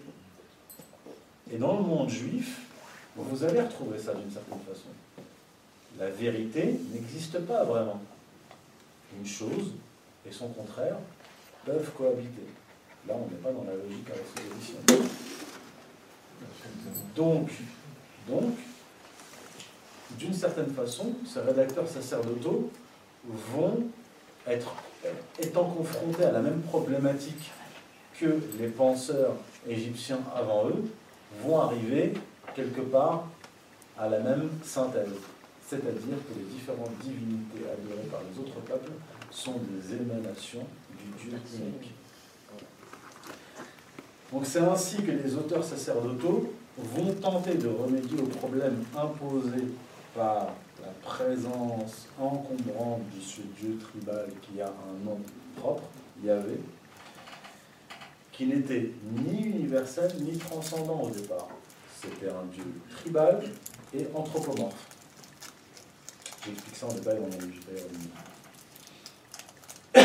donc en faisant du dieu tribal et de la guerre Yahvé le dieu universel, les rédacteurs sacerdotaux créeront un problème posé à l'humanité entière pour des millénaires.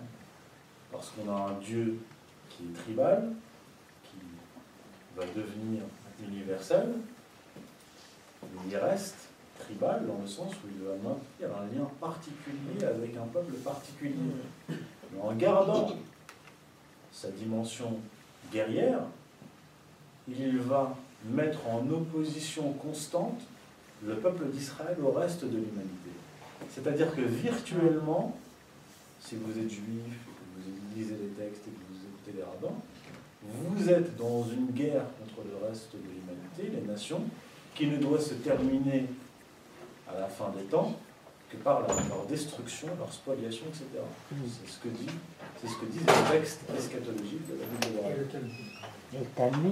Ils ont, dans la Bible hébraïque, vous avez déjà ces passages-là. Dans le livre d'Ésaïe, chapitre 60-61, dans le Deutéronome, chapitre 28, où il est écrit par exemple Si tu écoutes les lois de ton Dieu Yahvé, il t'élèvera et ne t'abaissera pas. Tu seras à la tête et jamais à la queue. Tu prêteras de nombreuses nations et tu n'emprunteras pas dans le Deutéro-Ésaïe, dans le livre qui n'est pas d'Ésaïe, mais qui est un texte rédigé justement durant l'époque perse, il est écrit que les goïms seront vos, vos laboureurs, vos vignerons. Qu'est-ce sorti le Rav euh, Ovadia Yosef il n'y a pas si longtemps. Vous sucerez le lait des nations, etc. etc. Vous récolterez Alors, ils ont définitivement amalgamé ils ont définitivement amalgamé Yahvé avec Dieu, comme l'avait fait Akhenaton entre Dieu, le Dieu unique, que reconnaissaient les Égyptiens, et Aton. Aton, qui était une divinité particulière, divinité du soleil. Donc, il va adopter le monothéisme, certes, l'idée monothéiste, mais il va personnifier le Dieu unique en l'amalgamant à Aton. Et c'est ce que vont faire en fait les Lévites, la caste sacerdotale en définitive, c'est-à-dire qu'ils vont garder l'idée monothéiste du Dieu unique et ils vont amalgamer le Dieu unique qui a C'est le même principe, c'est le même processus que ce qu'a fait Akhenaton. Donc si la même source fait de Yahvé le Dieu universel, elle ne lui attribue pas formellement le caractère miséricordieux que l'on retrouvera dans les évangiles et le Coran. Dans, le, dans les évangiles, Dieu pardonne, il est miséricordieux. Chaque verset, du, chaque sourate du Coran commence par Bismillah ar-Rahman ar-Rahim. Au nom de Dieu, est miséricordieux, le tout miséricordieux. Dans la Bible hébraïque, c'est pas tout à fait ça.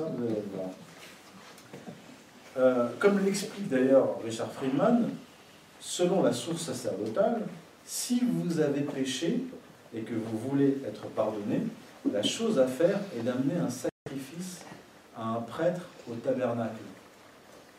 On ne trouve dans le texte sacerdotal aucune allusion à un Dieu compatissant. Le mot même de pitié, grâce, fidélité et repentance n'apparaissent jamais. Jamais. Comme le constate Friedman, il existe un contraste entre le concept de Dieu dans une partie des écrits antérieurs et le document sacerdotal. On peut lire dans le passage suivant qu'il y avait miséricordieux. Je vous cite le passage. Donc c'est dans l'Exode, chapitre 34, versets 5, 6, 7. Bon, d'abord le 5, puis la suite. Yahvé, Yahvé, Dieu de tendresse et de miséricorde, lent à la colère, riche en grâce et en fidélité, qui garde sa grâce à des milliers, tolère faute, transgression et péché. Là, vous avez Dieu tel qu'on le connaît, miséricordieux.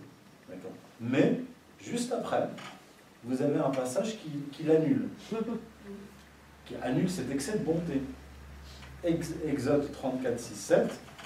Mais, mais, il n'absout pas les péchés. Il les tolère, il ne les absout pas. Il poursuit le méfait des pères sur les enfants, sur les petits-enfants jusqu'à la troisième et à la quatrième descendance. Si des rédacteurs ont voulu surajouter des attributs positifs à Yahvé, il n'en demeure pas moins que ces caractères, Yahvé, Dieu tribal, guerrier, magnifique, prédominant. L'amalgame de ce Dieu que je qualifierais de, de contraire de bon, avec le bon Dieu, pose un problème théologique fondamental que j'appelle le paradoxe théologique du judaïsme. Et c'est là que va naître ce paradoxe théologique du judaïsme. Il est souvent avancé par les biblistes que c'est dans le second livre d'Ésaïe, donc il y a le premier livre d'Ésaïe jusqu'au premier chapitre, chapitre 39, puis ce qu'on appelle le Deutéro-Ésaïe, rédigé deux siècles après Ésaïe, par un certain nombre de rédacteurs, chapitre 40 à 66. Euh, donc il est souvent avancé par les biblistes que c'est dans le second livre d'Ésaïe, appelé le Ésaïe, qui a été rédigé non pas par le prophète Ésaïe, mais par d'autres rédacteurs de la méthode perse, que l'universalisation du Dieu des Hébreux y avait apparu le plus nettement. Je cite Ésaïe 45, 6 afin qu'on reconnaisse au levant du soleil comme à son couchant qu'en dehors de moi, néant. C'est moi Yahvé, il n'y en a pas d'autre. Vous retrouvez la même conception monothéiste dans Deutéronome, Deutéronome 4, 39. Reconnais-le aujourd'hui et réfléchis. C'est Yahvé qui est Dieu, en haut dans le ciel et en bas sur la terre, il n'y en a pas d'autre. Mais le monothéisme apparaît aussi dans des sources bibliques bien antérieures au Deutéro-Ésaïe. Par exemple, le livre du prophète Osée, de deux siècles plus ancien que le Deutéro-Ésaïe, prêche le monothéisme. Osée 13-14. Je suis Yahvé votre Dieu depuis le pays d'Égypte, et de Dieu autre que moi, tu ne dois pas en connaître. C'est monothéiste, mais ça reste quand ambigu. Euh, vous êtes, je suis votre Dieu depuis le, depuis le désert. Par contre, dans le, livre du prophète Jérémie, qui est aussi bien antérieur au docteur Isaïe, il est écrit, Jérémie 2, 28, Eh bien, où sont-ils ces dieux que tu t'es fabriqués? Que tu t'es fabriqués. Qu'ils se lèvent s'ils sont capables de te prêter assistance dans les jours de détresse, puisque nombreux comme tes villes ont été tes dieux, ô Judas, nombreux comme tes villes. Là, Jérémie pointe du doigt décentralisation du culte, multiplication de la. Donc il y a bien, encore une fois, la corrélation entre centralisation, monothéisme, décentralisation, polythéisme. Et comme le fait remarquer euh, Friedman, ces attaques d'Osée et de Jérémie contre le polythéisme de leur peuple signifient que ces deux prophètes étaient monothéistes. Et cela signifie aussi que le monothéisme était déjà suffisamment inscrit dans la tradition religieuse pour que les prophètes blâment le peuple pour avoir une pratique autre que celle du monothéisme. Parce que pour les prophètes, c'est évident qu'il faut être monothéiste. Si c'est évident, ça veut dire que c'est une tradition antérieure. Dans les livres des prophètes cités, le Dieu unique est déjà appelé Yahvé, car l'amalgame entre Yahvé et elle déjà été opéré en amont par les Lévites, comme je vous l'ai expliqué. Ce que feront donc les sources les plus tardives qui clôturent la Torah, source sacerdotale, c'est inscrire dans le marbre cette confusion entre les deux figures du divin et l'universalisation du Yahvé, donnant ainsi naissance au paradoxe théologique du judaïsme.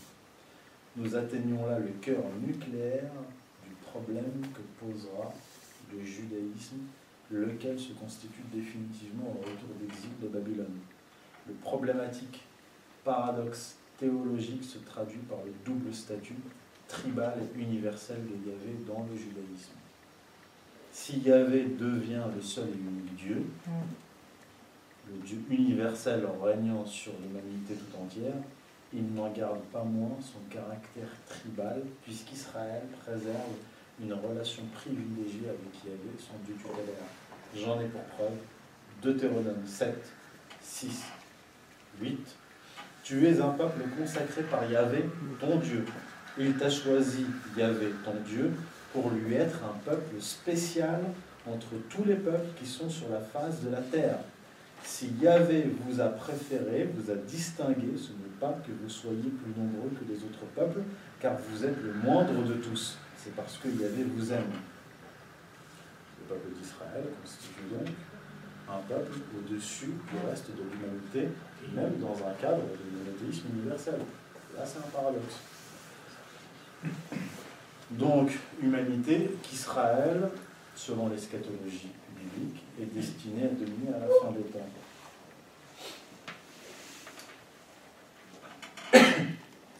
Je vais vous lire le passage suivant, Deutéronome 10, 14, 17, vous allez comprendre. Oui, à Yahvé ton Dieu appartiennent les cieux et les cieux des cieux, la terre et tout ce qui s'y trouve. Or, c'est à tes pères seulement que Yahvé s'est attaché pour les aimer. C'est à tes pères, le peuple d'Israël seulement qui s'est attaché pour les aimer, pas les autres. Et après eux, c'est leur descendance, c'est-à-dire vous, qu'il a choisi entre tous les peuples, comme on le constate aujourd'hui. Enfin, Comme on constate aujourd'hui à l'époque, comme on peut le constater aussi aujourd'hui. aujourd'hui. Vous circoncirez votre cœur, vous ne raidirez pas votre nuque, car c'est Yahvé votre Dieu qui est le Dieu des dieux, le Dieu des dieux, et le Seigneur des seigneurs, le Dieu grand, puissant et redoutable, l'impartial et l'incorruptible. C'est aux alentours de la seconde moitié du IVe siècle avant Jésus-Christ que l'on interdit de prononcer le nom de Yahvé. Pourquoi? Parce que Yahvé renvoie à cet héritage polythéiste. Et on lui substitue alors le nom d'Adonai, le Seigneur, ou Hachem, le nom. Ça, vous entendez souvent les rabbins dire Hachem, Hachem, Hachem, c'est-à-dire le nom, le nom qu'ils ne peuvent pas prononcer. La raison qui a motivé cette interdiction est simple. Le nom de Yahvé, qui est le nom propre de cette divinité particulière parmi d'autres, renvoyé à l'héritage polythéiste des Hébreux. Il rappelait sans doute aux prêtres et autres scribes l'identité et l'histoire équivoque de Yahvé.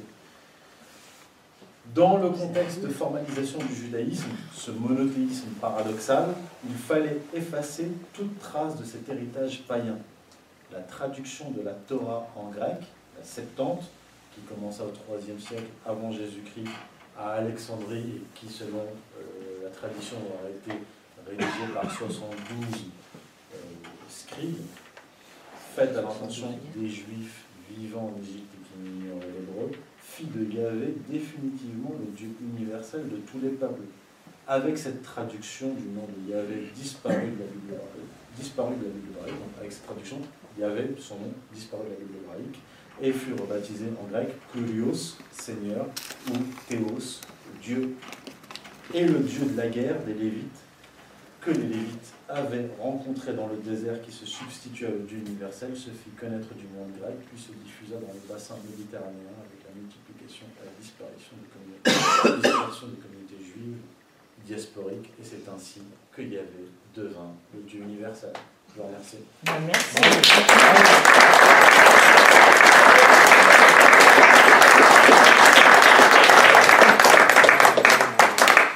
Alors je vais faire d'autres remarques qui ne vont pas ennuyer mon petit camarade. La première concerne une communauté très particulière qui à l'heure actuelle est l'objet de tous les soins de l'école biblique de Jérusalem, qui est décidément pas, fréquentable parce qu'il pose des bonnes questions et qu'il ne faut pas le faire, qui est la communauté d'éléphantines. Éléphantine. Apparemment, très peu de gens connaissent ça. Toujours est-il que il semblerait, puisque le temple a été détruit, qu'au VIe siècle, se soit installé au fin fond de l'Égypte, près d'Aswan, dans les îles éléphantines, à côté du temple euh, consacré au, dieu bélier Knum, une communauté avec un temple. Ce temple de la communauté éléphantine présente une particularité très curieuse, parce qu'on a quand même retrouvé quelques pierres. C'est le seul endroit antique où on repère le Magdalene, l'étoile à six branches, qui n'a jamais existé du temps de Salomon, si tant est que Jamais existé, autre discours, je ne vais pas là-dedans aujourd'hui parce qu'on n'en sortira pas. Euh, J'y crois pas du tout, tout de suite. Euh, au 4e, 5e siècle, on trouve cette étoile à branches, cette étoile dite de David, le sceau de Salomon, dans cette communauté communauté dont les papyrus et un certain nombre d'éléments qu'on a retrouvés montrent très clairement qu'elle ignorait qui était Moïse. Et pour qui Yahvé n'était pas vraiment Yahvé. D'ailleurs, s'ils n'écrivaient pas ça avec un tétragramme, ils écrivaient ça qu'avec trois lettres. On est au 6e siècle, à peu près avant Jésus-Christ, 6e, 5e siècle, et puis, euh, il va se passer un truc un peu embêtant, que comme je vous l'ai dit, ils sont à côté d'une communauté égyptienne qui euh, vénère le dieu représenté par un bélier. Bélier, sacrifice euh, chez les juifs, euh, il y en a un certain nombre, et un, beau matin, évidemment, entre les deux communautés, ça pète. Sérieusement. Tellement sérieusement que le temple est détruit, qu'apparemment, ils auraient dit que finalement, avec les autorités égyptiennes, ils s'étaient débrouillés pour que le temple soit construit. Il n'a jamais été reconstruit. Ça veut donc dire qu'à partir de cette époque, autour du 5e siècle, il y a une communauté juive en diaspora, sortie du fin fond de l'Égypte, apparemment arrivée là deux siècles plus tôt, à travers des garnisons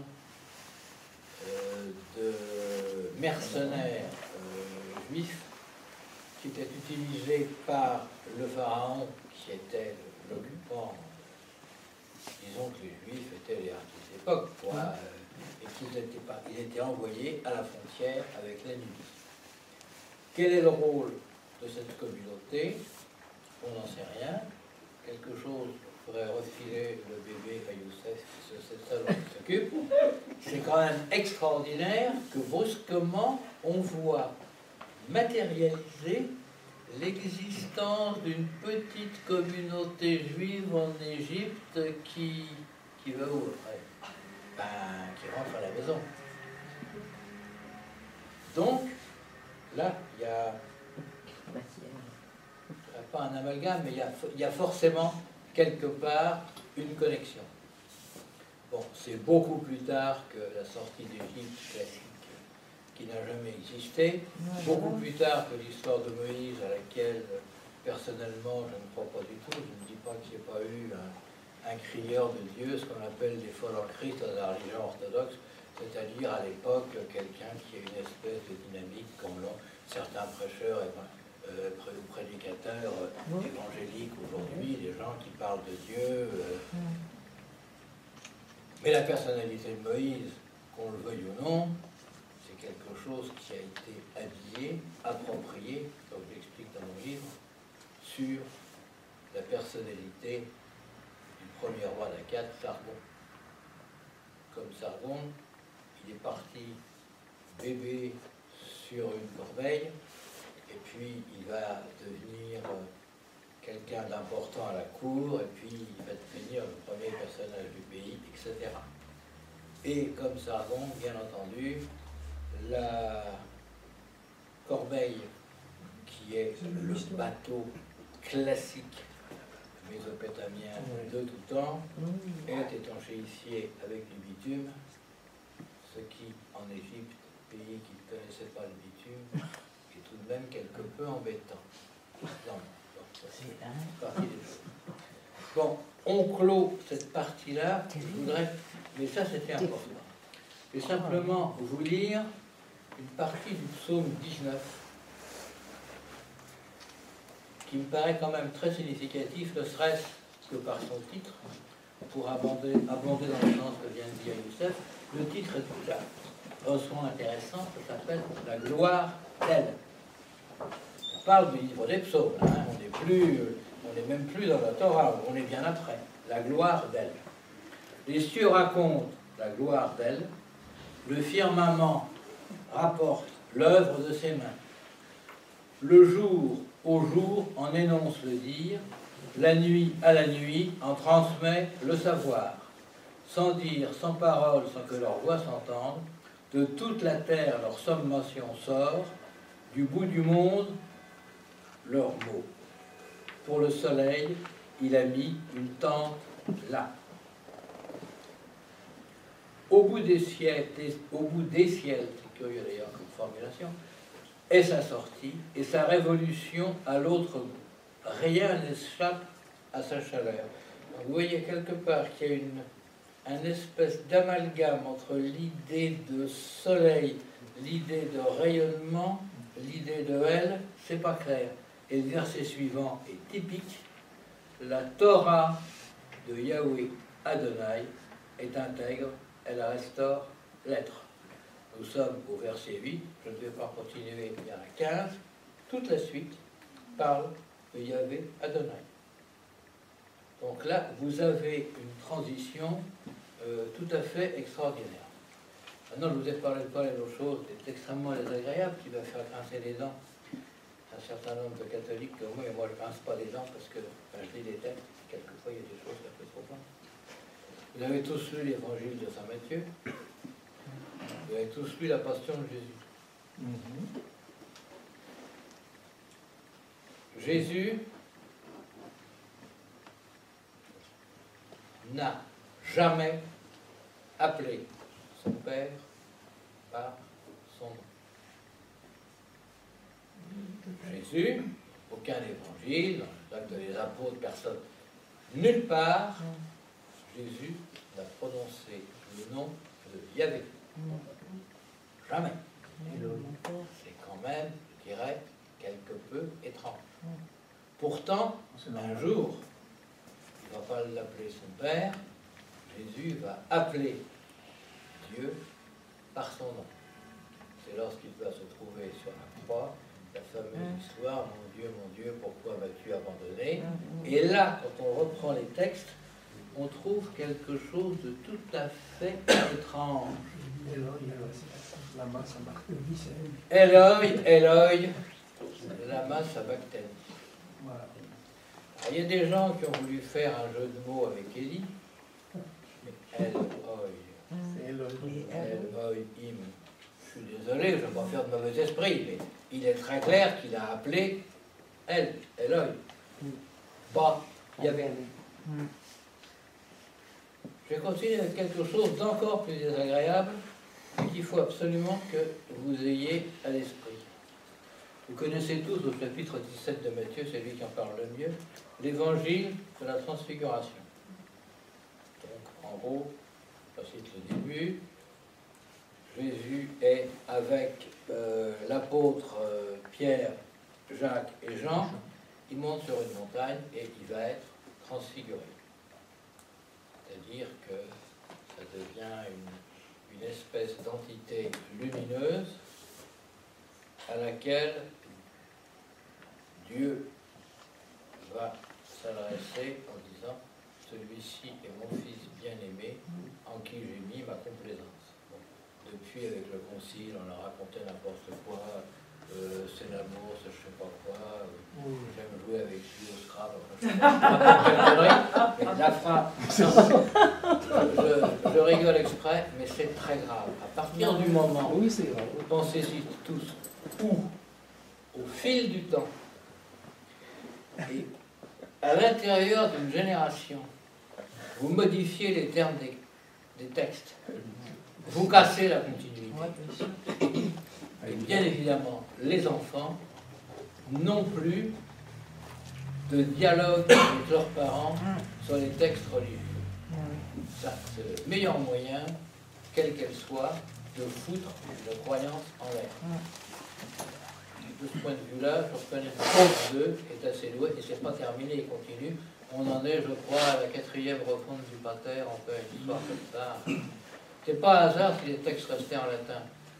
Ils avaient, deux, ils avaient l'importance d'une fixité qui permettait d'avoir un rapport direct quand on avait une traduction dans une langue vernaculaire. Je vais vous dire, ça va beaucoup plus loin. J'ai été, notre ami l'a parlé tout à l'heure, conseiller une vingtaine d'années en Afrique. Et je me souviens d'un garçon qui est devenu un ami très longtemps, qui est même venu me rechercher en Normandie, qui était ministre du développement rural, qui m'a dit un jour, mais ils sont fous au Vatican, ils n'ont pas compris. Ils ne se rendent pas compte de ce qu'ils font. Avant, on avait une langue pour la prière. C'est pas la langue de tous les jours, c'est pas une langue qu'on comprend forcément, c'est la langue avec laquelle on s'adresse à Dieu. Les sorciers ici, ils font la même chose avec les fétiches. Tout le monde fait ça. Qu'on ait une langue particulière pour s'adresser à Dieu, c'est normal. Et c'était la même partout. Maintenant, à 20 km d'ici, quand je vais dans un autre village, je ne comprends pas ce qu'ils font. Il y a 40 langues au Togo, sur une surface grande comme cinq départements français. Donc évidemment, à travers les tribus, bah, quand ils ont commencé à essayer d'adapter la messe en langue vernaculaire, Ouais, voilà, ça a été tout et surtout n'importe quoi. Et, et- et- et vous cassez toute l'unité possible. Qui en plus est grave, Bien sûr, c'est voulu. quand finalement, le grand travail de la colonisation était de permettre d'unifier à travers une langue qui leur était étrangère, en l'occurrence le français ou l'anglais, voire l'allemand, voire l'espagnol, d'unifier des zones, vous allez les recasser par une, une dynamique euh, d'éc- d'éclatement religieux. C'est complètement absurde. Enfin bon, c'est une parenthèse, mais elle me semblait intéressante. Donc, je vous lis ce petit bout, nous sommes au, au chapitre 17, Hein? verset 3. Je vous demande de bien suivre ce qui est écrit. C'est la traduction classique de Crampon, donc de la Vulgate, etc. Et voilà que Moïse et Élie leur apparurent, conversant avec lui. Prenant la parole, Pierre dit à Jésus, Seigneur, il nous est bon d'être ici.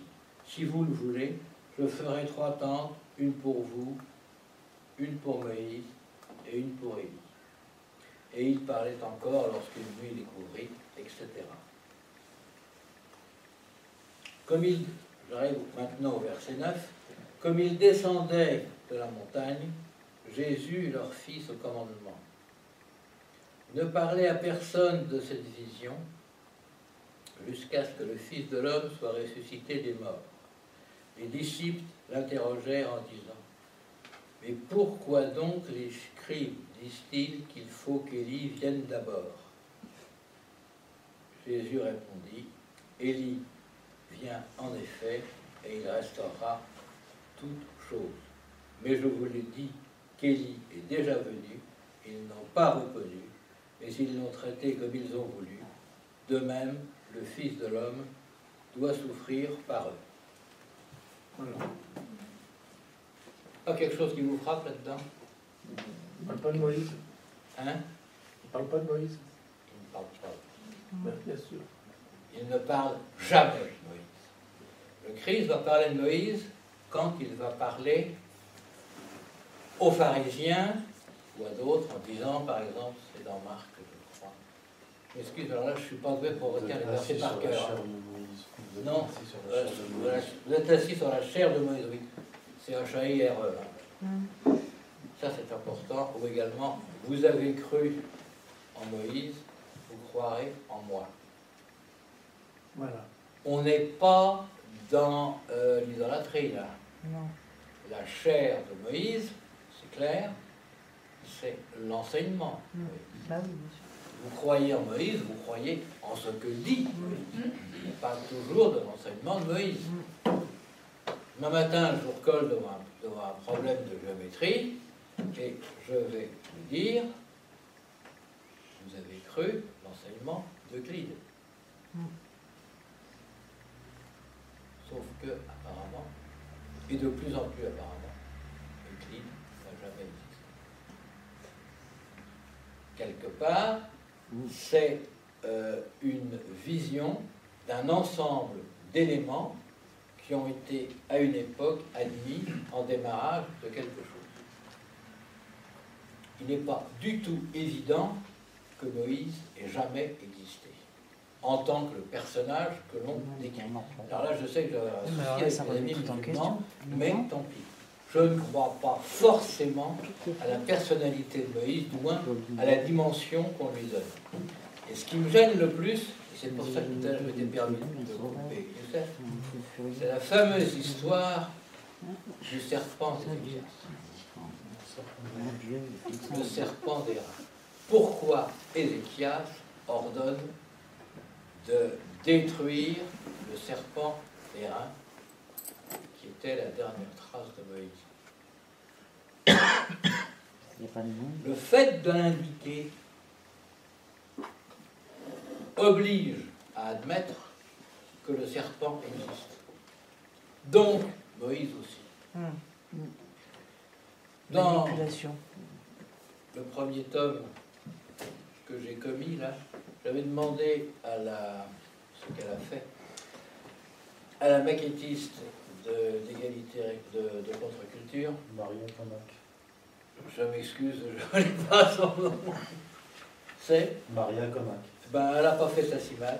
Je lui avais demandé de mettre deux choses. D'une part, un rappel, je vais vous en parler, de la tablette du roi Joas, et d'autre part, bien sûr, l'étoile de David. L'étoile de David, parce qu'elle n'a jamais existé. Je vous ai dit que la première trace qu'on en avait au IVe siècle était en Égypte, dans une communauté qui n'avait rien à voir avec Mhm. le, judaïsme classique. Quant à la tablette du roi Joas, c'est une forgerie tout à fait extraordinaire. Je ne sais pas vous rappeler le coup du serpent des. Euh, J'en parle pas mal au début de mon, de mon bouquin. Dans les années 60, il y a un ingénieur israélien qui collectionnait les objets, qui arrive avec une tablette. Une tablette de l'époque du roi Joas, où il est écrit en hébreu la liste des travaux demandés par le roi à l'administration pour restaurer le temple de Salomon. Absolument prodigieux. Sur un petit morceau grand comme ça, vous avez d'un coup l'existence de l'écriture hébraïque au 8e siècle, qui n'a jamais existé, la confirmation de l'existence du temple de Salomon, puisqu'il faut le restaurer, Eh et forcément, puisque c'est le temple de Salomon, on accrédite le fait que Salomon ait existé. Hum. Bon. Ah, ils sont forts. L'histoire a duré 12 ans. Et elle s'est terminée par une chose assez extraordinaire, qui a été un procès fait par l'Office central rabbinique à l'État israélien. Quand même prodigieux. Pour expliquer que c'était une fumisterie et que c'était... Mais, il y a eu un procès, de... parce que l'histoire coûtait 500 000 dollars au départ. Il y a eu un procès fait donc au- à l'individu qui avait amené la, la tablette. Il a été relaxé. Accrochez-vous, là, c'est du pur talmudisme. Les attendus du procès expliquent en effet qu'étant donné que l'on est incapable de dater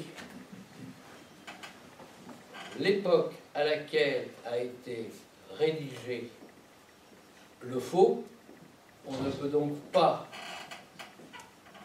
accuser la personne qui l'a présenté Ah, comme étant, euh, comme, comme connaissant la fausseté de l'objet. oui, oui, c'est joli quand même. Comme. Merci. Donc le serpent d'airain, c'est pareil. Ça permet à Ézéchias d'accréditer l'idée que Moïse existait. Bon. Je ne vais pas au-delà là-dessus, mais c'était juste un élément de réflexion. Hein Oui. Alors, il y a d'autres- éléments qu'il faut prendre en compte par rapport à Moïse. Je ne suis pas d'accord avec Claude Tinorman, concernant Moïse.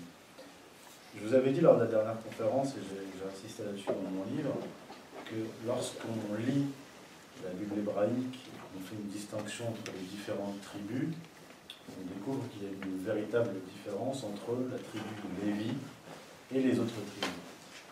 Je vous ai dit que la tribu de Lévi va prendre le nom de Lévi, en fait c'est le groupe d'Hébreux sortis d'Égypte. Or il se trouve que seuls les Lévites, seuls les Lévites ont des noms égyptiens. Seuls les Lévites ont des noms égyp- égyptiens. Opni, Ur, Pinéas, Merari, Mouchi, Pachour et, et Moïse. Et c'est intéressant parce que les rédacteurs de la Bible, hébraïque eux-mêmes ignoraient cela. Ils ignoraient que ces noms-là étaient d'origine égyptienne. Pourquoi? Parce qu'un des rédacteurs, lorsqu'il donne le nom de Moïse, il essaye de lui trouver une étymologie hébraïque. Alors que Moïse n'est pas un nom hébraïque. Donc ça, prouve que ces noms-là de Lévites n'ont pas pu être inventés par les rédacteurs. Ils n'ont pas pu inventer des noms égyptiens dont ils ignoraient même qu'ils étaient égyptiens. Et en plus de ça, ils n'ont pas pu donner spécifiquement des noms égyptiens aux Lévites. Il y a à peu près, je crois, 500 noms euh, dans, dans la Bible euh, hébraïque, 500 noms, propres, hein, si ma mémoire est bonne. Et seuls les Lévites, tous les noms égyptiens appartiennent à des Lévites. Donc, je pense qu'ils n'ont pas pu non plus inventer le nom de Moïse. Ça, c'est la première chose. Concernant les évangiles, pendant que vous parliez, il y a un passage de l'évangile qui m'est revenu, qui est le suivant, alors mot pour mot, euh, voilà. Euh, Jésus dit aux pharisiens et à ceux qui les suivent, ce n'est pas moi qui vous condamnerai lors du jugement, mais c'est celui, euh, alors je ne sais pas si c'est celui que vous, euh, que vous suivez, ou votre maître, ou euh, voilà, bref, l'idée est là, mais Moïse. C'est-à-dire qu'il leur dit, il leur dit, lors du jugement dernier, je ne m'occuperai pas moi de votre cas, c'est Moïse qui s'occupera de votre cas. Or lui, Jésus s'occupe- s'occupera de qui? De qui va s'occuper euh, Jésus? Des chrétiens. Parce qu'il dit, il dit, beaucoup d'entre vous viendront et me diront, Seigneur, Seigneur, n'est-ce pas en ton nom que nous avons prophétisé, en ton nom que nous avons exorcisé? Je vous dirai, éloignez-vous de moi, vous qui commettez l'iniquité, je ne vous ai jamais connu.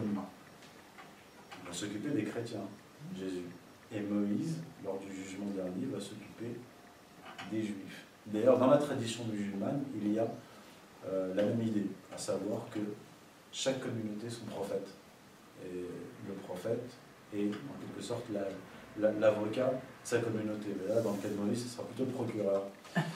Euh, voilà, donc je- selon moi, Jésus croyait en Moïse euh, à tel point qu'il leur disait qu'il sera votre procureur. C'était pour se débarrasser. Qu'une objection. C'était pour s'en débarrasser. C'est l'idée que les Lévites avaient des noms égyptiens Ouais. euh, que les. pardon, que- pas- oui, que les prêtres n'auraient pas pu inventer. N'avaient pas besoin de les inventer. Nous sommes sous occupation égyptienne. Les Égyptiens, ils sont partout, la culture égyptienne, ils la connaissent. Donc, ils connaissent des noms égyptiens. Moi, ça ne me choque pas du tout. Non, mais là où c'est en fait frappant, c'est que seuls les Lévites, à savoir ceux qui viennent d'Égypte, et comment on sait qu'ils viennent d'Égypte? Je vous l'avais euh, mentionné. Je, peux vous donner des, exemples là sur la culture égyptienne des Lévites, parce que là je vous dis, les Lévites sortent d'Égypte. mais il faut Oui. Ils sont vraiment hébreux. oui. Alors, si vous prenez, si vous prenez la Bible, si vous prenez la Bible hébraïque, la Torah, et que vous prenez la source lévitique, c'est-à-dire les rédacteurs lévitiques, seuls les Lévites, seules les sources lévites connaissent la culture égyptienne, pas les autres. Je vous donne des exemples. Par, par l'archéologie et les textes. Le tabernacle, le tabernacle. La longue description détaillée que les Lévites font de leur tabernacle, la tente sacrée de la rencontre qui abritait l'arche de l'Alliance, constitue une preuve. Le professeur Michael Oman de la Xavier University of Louisiana, dans une étude combinant la Bible et l'archéologie, a montré que le tabernacle a des similitudes architecturales avec les tentes militaires du pharaon Ramsès II. La taille, la forme, les proportions, la cour environnante, les ornements en forme d'aile dorée, l'orientation vers l'est, la disposition des portes extérieures et intérieures, tout correspond. Les sources lévites de la Torah mentionnent le tabernacle plus de 200 fois, plus de 200 fois, tandis que la source non lévite ne la mentionne pas une seule fois. L'arche d'alliance. L'arche d'alliance, vous parliez. Le professeur Scott Nugel du département d'histoire de l'Université de Washington a montré le parallèle entre la description que font les prêtres lévites de leur arche d'alliance et les barques égyptiennes, les barques de procession égyptiennes que portaient les prêtres d'Amon, des barques qui étaient Ah, des objets de rituels sacrés portés lors de processions. Tout comme l'arche que les Lévites ont importée en Israël, les barques égyptiennes étaient parfois recouvertes de feuilles d'or et beaucoup étaient décorées avec des chérubins ailés et des ou des oiseaux. Elles étaient portées sur des brancards par les prêtres et elles servaient de trône ou de tabouret. Nogel conclut que les barques ont servi de modèle que les Israélites ont adapté à leurs propres besoins. Et concernant les noms, euh, ce qui est frappant, c'est que seuls les Lévites ont des noms égyptiens. Et pourquoi seuls les Lévites ont des noms égyptiens alors que l'Égypte a occupé une partie de, ce qui deviendra la, Judée? Parce qu'ils y sont restés plusieurs générations. Entre l'arrivée des Sémites, on sait qu'il y a des Sémites qui sont arrivés en Égypte au XVIIe siècle, parce que je rapporte les, les noms, il y a des listes égyptiennes avec de noms de Sémites qui occupent des, des hauts postes jusqu'au vice-roi en Égypte durant toute cette période-là, de la période des Ixos jusqu'au pharaon Minepta. Et le pharaon Minepta est mort quand? Fin du XIIIe siècle. Quand est-ce qu'a eu l'exode Quand a, vécu Moïse, hypothétiquement, moi j'y crois, fin du XIIIe siècle. Et on a des listes donc de, de, qui sont là, qui sont présents et qui occupent des hauts postes. C'est d'ailleurs le, récit de- de la vie de Joseph. Pour avoir des noms égyptiens, il faut d'une certaine façon s'être assimilé. Il faut avoir adopté la culture. Parce que une occupation, surtout pour un, peuple comme les Hébreux qui sont ethnocentriques, même l'occupation de 50 ans ou un siècle, je pense, ne suffit pas pour adopter la culture. Pour l'adopter, il faut être resté comme les Lévites plusieurs siècles et, s'être impré- imprégné de cette culture. Voilà, ce que j'avais à dire la, question nom, euh, les juifs le disent d'ailleurs, quand, quand vous suivez, comme vous devez le faire tous les jours, le site Torah Non, c'est vous qui le faites tous les le jours. site, le site des Le seul en France qui le suit tous les jours. qui vous apprend que si vous laissez Ah, il le donc connaître par terre et qu'une femme marche dessus, elle va avorter. Oui. Enfin, je vous parle par là. Et qu'on ne doit pas porter de rouge. Ah oui, oui, oui. Mais c'est fou ce que les rabbins racontent, c'est extraordinaire. C'est mal barré, hein. C'est On mal vous fait dresser les cheveux sur la tête. Non. Ah, mais les autres, ils sont pas loin de- d'être dressés. Hein. Comment? Ah, C'est parce qu'il est sur la poste tous les jours. Oui, moi, je- moi, moi je, je suis épouvantable.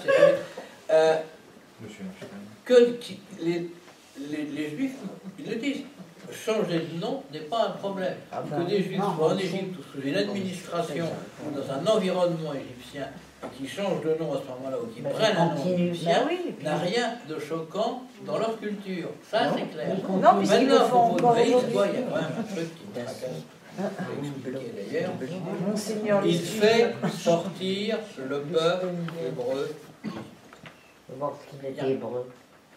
C'était les Hébreux à l'époque. Oui, mais on dit sémite. Et les sémites, c'était euh, aussi bien des Arabes euh, que des Phéniciens. oui, mais des- non, non, Mais pourquoi, quand on dit antisémite, je comprends pas Parce que les sémites, c'est pas les Hébreux. Les Hébreux étaient qu'une toute petite partie des sémites. Alors, pourquoi on dit antisémite Ah, comme si c'était anti- Ben oui. On est c'est judéo- euh, de la folie. Euh, les sémites, c'est bien plus, ils sont bien plus nombreux que les Hébreux finalement. Euh, et, là, l'antisémite, antisémite, antisémite, ça veut dire anti-juif maintenant, bientôt antisioniste d'ailleurs aussi. Euh, euh, c'est, Non, non, mais non, c'est- mais c'est- c'est- où on va là Ben Pourquoi oui, on ne proteste pas et pourquoi vous, les historiens, euh, décrivez pas par A plus B qui en a marre de dire sémite pas- On continue et après des questions. Attendez, je vais dire une histoire. Que fait Moïse Il l'époque, a existé Je répète, la Palestine, au moins toute la partie sud, le Sinaï bien entendu, probablement en gros jusqu'à Megiddo à ce moment-là.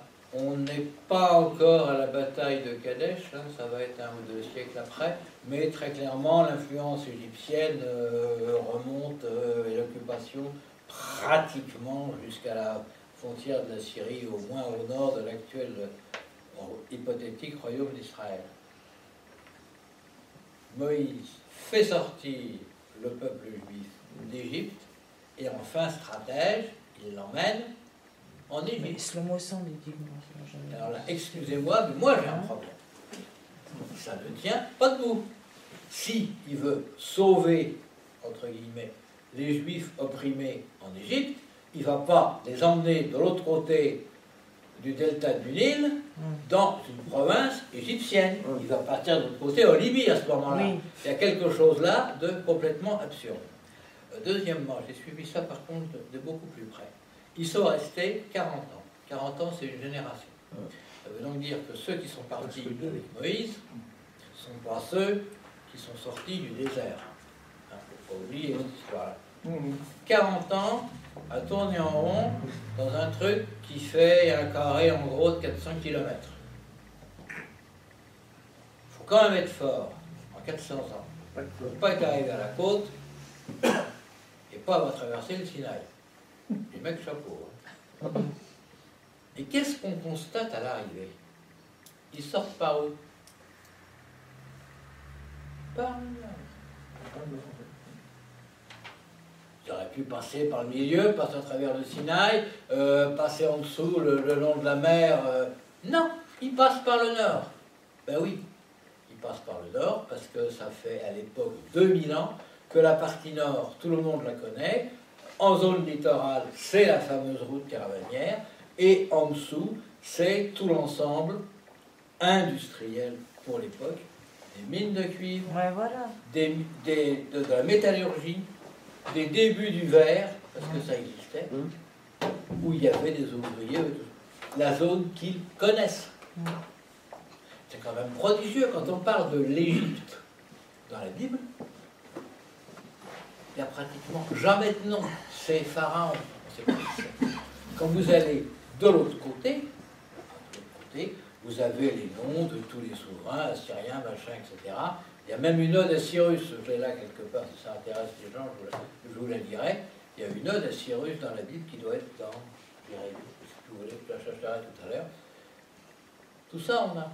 Il y a une dichotomie tout à fait extraordinaire entre une espèce de perfide Albion, qui est l'Égypte, et puis les sauveurs qui sont à l'Orient, les, les- Syriens. Pourquoi? Parce que les Syriens, entre guillemets, comme eux, se sont trouvés, libé- ont libéré les Assyriens et les Juifs et les autres, enfin les Hébreux et les autres, du joug assyrien, excusez-moi. Quand Cyrus arrive, il vient les Assyriens. Les Assyriens, ce sont les gens qui ont asservi les Juifs.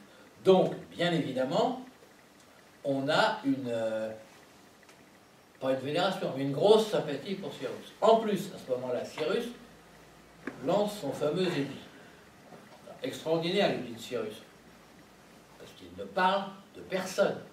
quand on raconte que Cyrus a libéré les Juifs, etc., à travers un édit, il n'y a rien dans l'édit de Cyrus concernant spécifiquement un peuple ou un autre, et surtout pas les Hébreux. Qu'est-ce que dit Cyrus Que dans les provinces, les gens finalement auront la liberté d'un certain nombre de choses, y compris li- leur liberté de culte, et que les gens qui ont pu être déportés doivent rentrer chez eux, puisque les Assyriens avaient l'habitude de déporter des populations pour les remplacer par d'autres et avoir une meilleure mainmise l'endroit où ils se trouvaient. Donc, euh, pour les, pour les Hébreux, Cyrus, c'est merveilleux. Et tout dans la Bible est conçu là-dessus. L'Occident, c'est l'horreur. L'Orient, c'est merveilleux.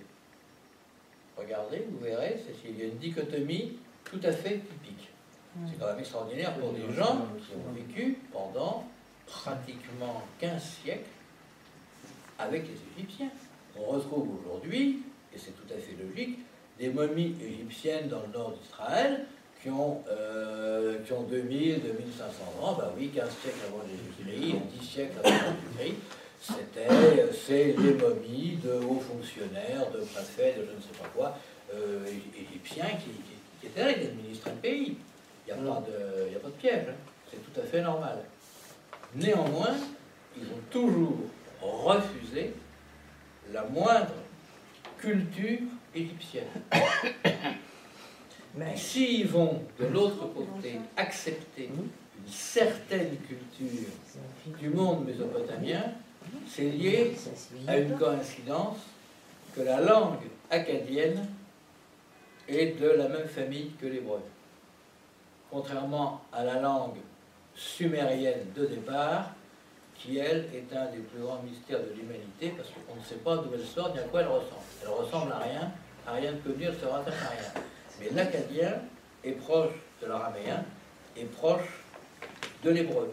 Donc, bien entendu, sur place, les Hébreux vont s'inspirer de toute la mythologie sumérienne qui a été traduite en acadien euh, mille ans. Les premiers textes datant de 3000 ans avant- Jésus-Christ, 3000 ans, 4000 ans. Ils ont trouvé dans la bibliothèque Ninive ou ailleurs, ce qui permet de faire euh, l'histoire célèbre euh, qui est unique, parce qu'il n'y a que dans la Bible que l'on trouve ça, de la création de la femme issue de la côte d'un homme. Ça n'existe que là.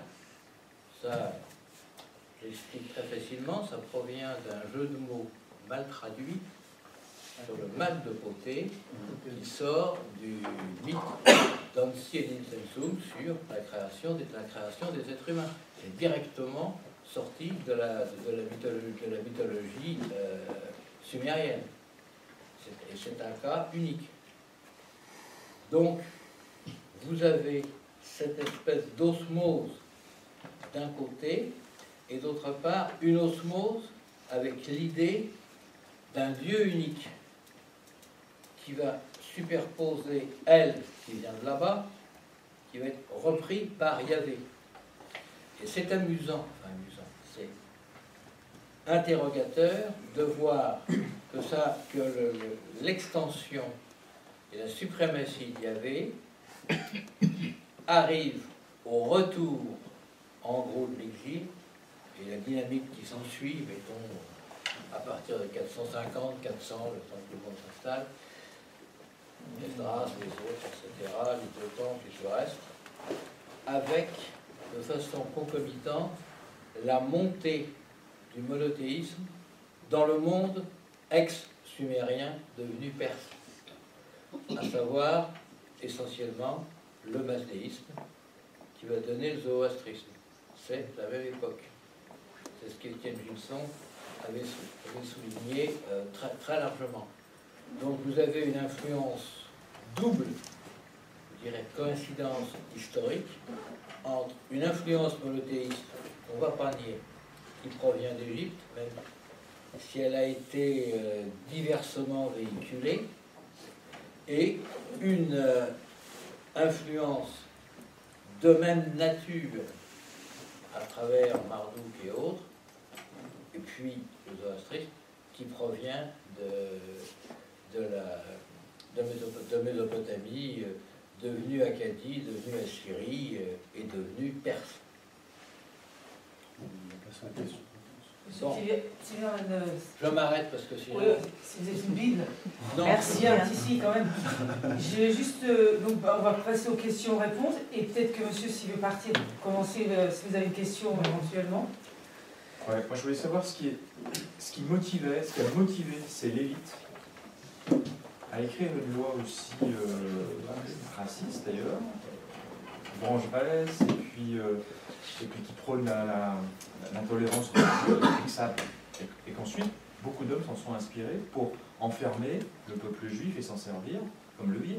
Si on prend des Bernard Barouche, tous- les hommes qui ont encadré les présidents des États-Unis qui ont mené au- au conflit, qu'on voit dans la, dans la, dans la- euh, voilà, euh, voilà, quelle est leur motivation Alors, euh, on ne peut pas répondre à cette question euh, de manière, enfin, par une phrase. En fait, il faut prendre les séquences. Déjà, si vous prenez les dix commandements, les commandements initiaux, énoncés par Moïse, les par la suite, c'est le rappel de règles euh, élémentaires.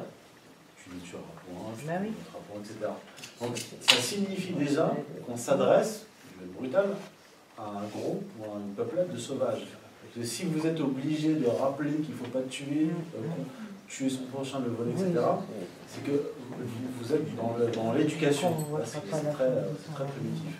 Maintenant, pour ce qui est du, tribalisme, de l'ethnocentrisme, il faut revenir dans le contexte de l'époque. On n'est pas, avec les Hébreux, dans une fédération de cités euh, qui a une langue commune, une civilisation commune, comme les, Mésopota- les Mésopotamiens ou les Égyptiens. On est dans des groupes tribaux qui passent leur temps à euh, faire des razzias, se combattre, se tuer, se tuer les uns les autres. Et il y a dans ce contexte-là l'idée euh, d'exceptionnalisme, de racisme, de racialisme. Lorsque vous êtes une tribu, toujours essayer de se, à la place de vous. Êtes une tribu dans le désert, confrontée à des pouvoirs, des puissances euh, politiques et militaires, et à d'autres tribus, vous, euh, vous avez besoin d'une divinité qui, qui, qui- qui colle à ce contexte-là. Effectivement, ils vont trouver dans Yahvé cette divinité qui est déjà adorée par d'autres tribus comme eux, les Chassous, hein, des, des- des nomades ou semi-semi-nomades, une divinité qui correspond à cela. Divinité de la guerre parce que vous êtes en milieu hostile, et divinité du- de l'orage parce que vous êtes euh, dans, un milieu, euh, dans un milieu aride. Et c'est en fait c'est ça le, c'est le, le yavisme, c'est-à-dire l'adoption de cette divinité guerrière euh, des milieux désert- désertiques, et avec cette mentalité euh, tribale initiale qui va constituer le socle de ces lois euh, tribales, raciales, racistes, et y compris, y compris des passages extrêmement violents qu'on va retrouver dans le Deutéronome et surtout le, livre de Josué, où il est question de génocide, etc. Alors que, alors que ces textes sont tardifs par rapport à la sortie d'Égypte, à l'organisation du, du peuple hébreu. Donc ils vont garder cette mentalité tribale qui va être accentuée par Yahvé, par le, par le yavisme, et qui va, par cercle concentrique, euh, s'ériger, donc, à la fin, au final, à l'époque perse, comme je vous l'ai montré, par un monothéisme euh, tribaliste, euh, guerrier et universaliste. Vous voyez, une sorte de, combi- de combinaison paradoxale, comme, comme je vous l'ai expliqué. Donc en fait, le noyau dur, c'est ça. Et qui va se maintenir dans le judaïsme jusqu'à nos jours. Jusqu'à nos jours, quand vous parlez à certains juifs ou organisations juives, Comment le peuple Ils a pu se faire enfler par, par des trucs ils sont, bah, parce qu'ils ils n'ont jamais accédé au véritable monothéisme universel. Ce qu'a essayé de faire le Christ puis euh, l'islam, euh, c'était ça. C'était de les faire sortir de ce tribalisme et leur faire accéder au monothéisme euh, universel véritable. Ils l'ont refusé. Bon, bah. Et au départ, c'est des gens, excusez terme, mais qui, ont- qui ont toujours pris plein la gueule. Donc le problème pour eux, c'est hein. d'avoir l'image d'une divinité conquérante qui va les sortir. La première trace des Hébreux qu'on ait à peu près dans le deuxième stèle, le deuxième stèle, c'est la stèle de Mérampta. Qu'est-ce qu'il dit? Israël n'est plus, on les a bousillés. En gros, c'est quoi? C'est le pharaon qui est monté, toujours la même histoire, protéger la route caravanière de la côte, qui en avait marre des incursions, des incursions des pirates juifs et qui les a expédiés dans les Hébreux et dans, dans- dans les collines vers la Judée. Ça commence comme ça. Ils ont été colonisés par les Égyptiens pendant mille ans. Ils ont été colonisés par les, Assyriens après pendant cinq siècles, par les Perses ensuite, les Grecs, les Romains, re les Perses, les Arabes, les Ottomans, et puis l'ONU. Non, mais En, en fait, c'est ça. Ils sont, ils arrivés à être indépendants en, en, en, dix- en 1948.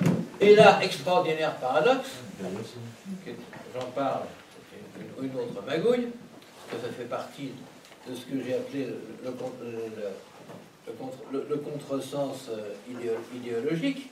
L'État d'Israël, tel qu'il a été prévu, tel qu'il a été euh, proclamé par l'ONU comme nation indépendante, couvre des zones de terre où il n'y a jamais eu de juifs. Les juifs n'ont jamais existé qu'en Judée-Samarie, historiquement, en tant que, que- que peuple, que structure plus ou moins organisée, que, etc. Il n'y en avait pas ailleurs. Or, la, la carte de l'État d'Israël, quand elle a été faite au départ, donnait à l'État juif toute la bande de Gaza, la côte, ou dès l'Égypte, on ne voulait pas de tout le nord du pays, la plaine, à l'exception de la Judée-Samarie. Ce qui fait que maintenant, quand ils revendiquent la Judée-Samarie quelque part, ils ont tout à fait raison. À condition, évidemment, qu'ils rendent le reste. Ah bah Voilà. là, je pense qu'ils ne vont pas être d'accord. C'est- mais c'est extraordinaire, parce qu'il est évident que quand on a créé cette affaire-là en 48, on savait que nécessairement ça allait péter dans la génération qui allait suivre. C'était pas possible. On ne pouvait pas expliquer à des gens qui revendiquent un État depuis, qui revendiquent Jérusalem depuis 3000 ans, qui ne sont pas à Jérusalem chez eux, mais qui sont, qui sont chez eux là où, là où ils n'ont jamais été. Ils, ils sont pas bêtes quand même, hein. à- Là, ça, ça faisait la provocation. Hein. Ça ne les autorise pas à faire un génocide.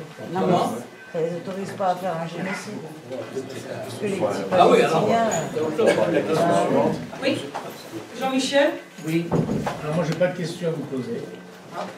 Je veux simplement, d'abord, vous remercier d'être venu. Je veux simplement vous dire, la providence existe. Alors, je, suis, je suis comme vous, je suis catho tradit et, et scientifique aussi. Et voilà, j'ai fini la lecture de ce livre le jour de Notre-Dame, c'est-à-dire de Lourdes, le 11 février. C'est un traité de théologie. Le jour de mon anniversaire. Eh Ben voilà. Et ben c'est merveilleux. C'est un traité de théologie par le professeur Jules Le Breton, doyen honoraire de la faculté de théologie de l'Institut catholique de Paris, de 1931, qui était dans ma bibliothèque. Écoutez exactement, exactement ce que vous avez dit. Écoutez ça. C'est incroyable. Soudain, il parle de la passion du Christ, Jésus sous la croix. Soudain de la croix, un grand cri retentit. Éloi, Éloi, lama sabachthani. Ce sont en dialecte araméen les premiers mots du psaume 23. Première chose. Deuxième chose, c'est incroyable. hein, en plus, j'ai levé ça au crayon. hein. Dans Corinthiens, deuxième épître aux Corinthiens, 3, 14, 17. Donc, Saint Paul, donc un ancien juif, nous sommes d'accord. Écoutez ce que dit Saint Paul. Toujours le professeur Jules de Breton. Les fils d'Israël sont durs d'entendement. Jusqu'à ce jour, ils ont un bandeau sur les yeux quand ils lisent l'Ancien Testament. Et ce bandeau demeure parce que ce n'est que par le Christ qu'il disparaît.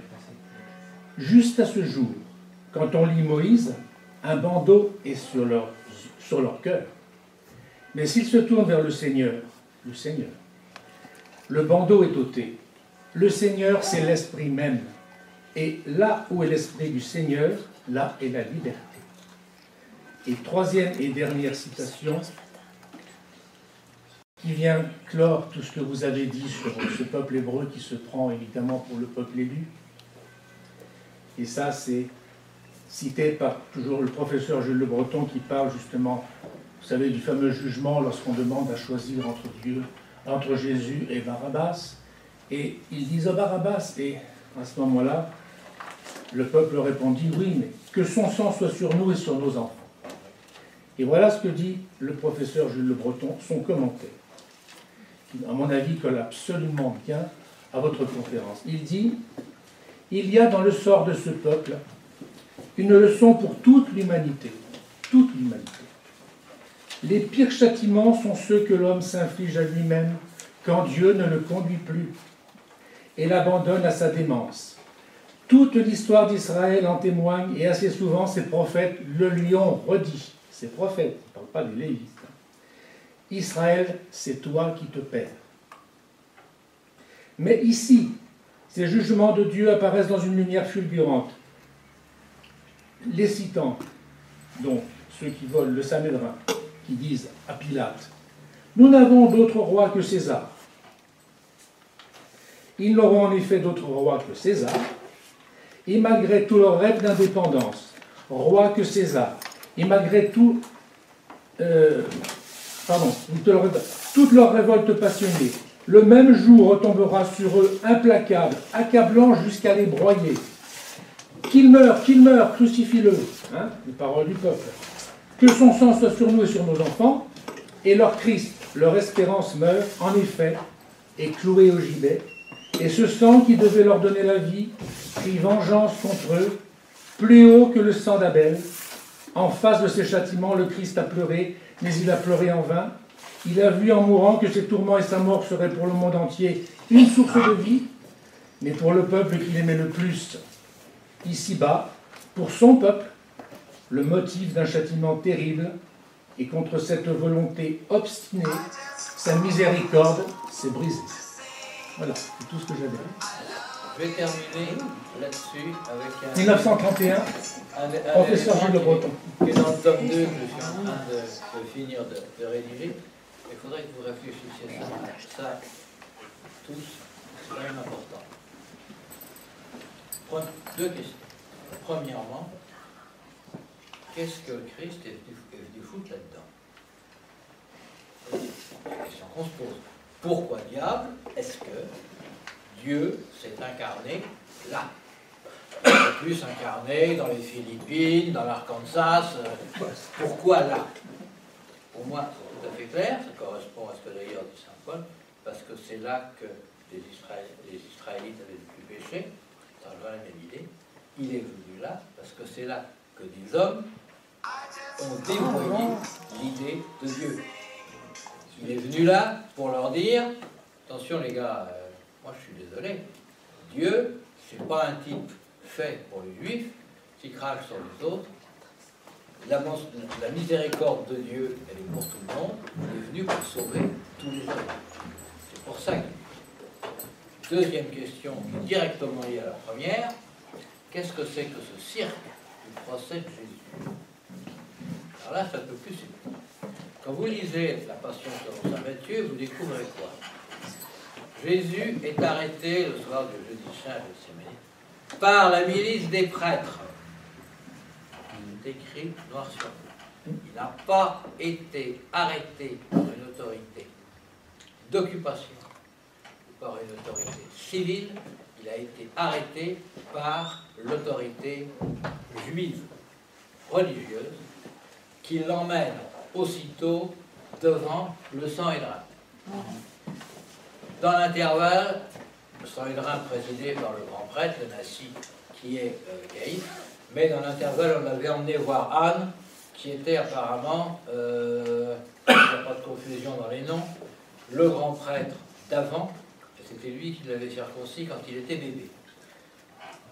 Pourquoi l'emmène-t-on voir Anne? Pas directement chez Caïphe. La réponse est simple, parce qu'on attend qu'Anne arrive à lui ai demandé de mettre de l'eau dans son vin. Jésus ne veut pas.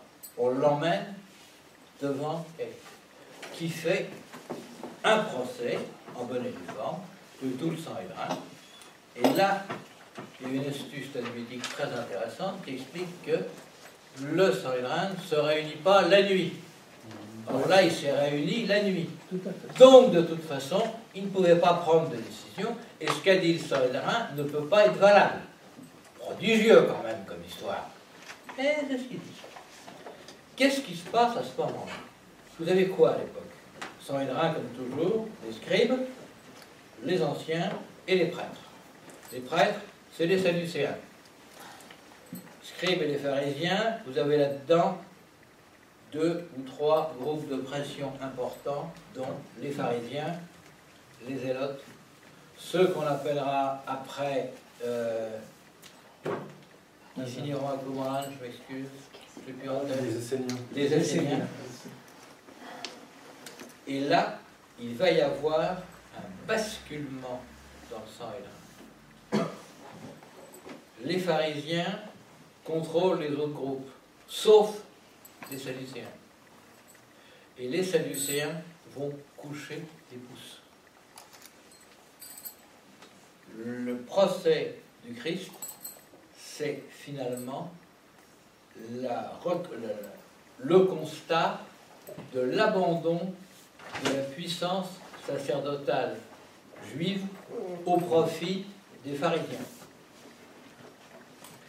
30 ans après, ça va être la, première grande guerre juive qui va se terminer par la destruction du temple et le massacre des prêtres par les zélotes. Ce n'est pas les Romains qui vont tuer les prêtres juifs, c'est les, juifs eux-mêmes.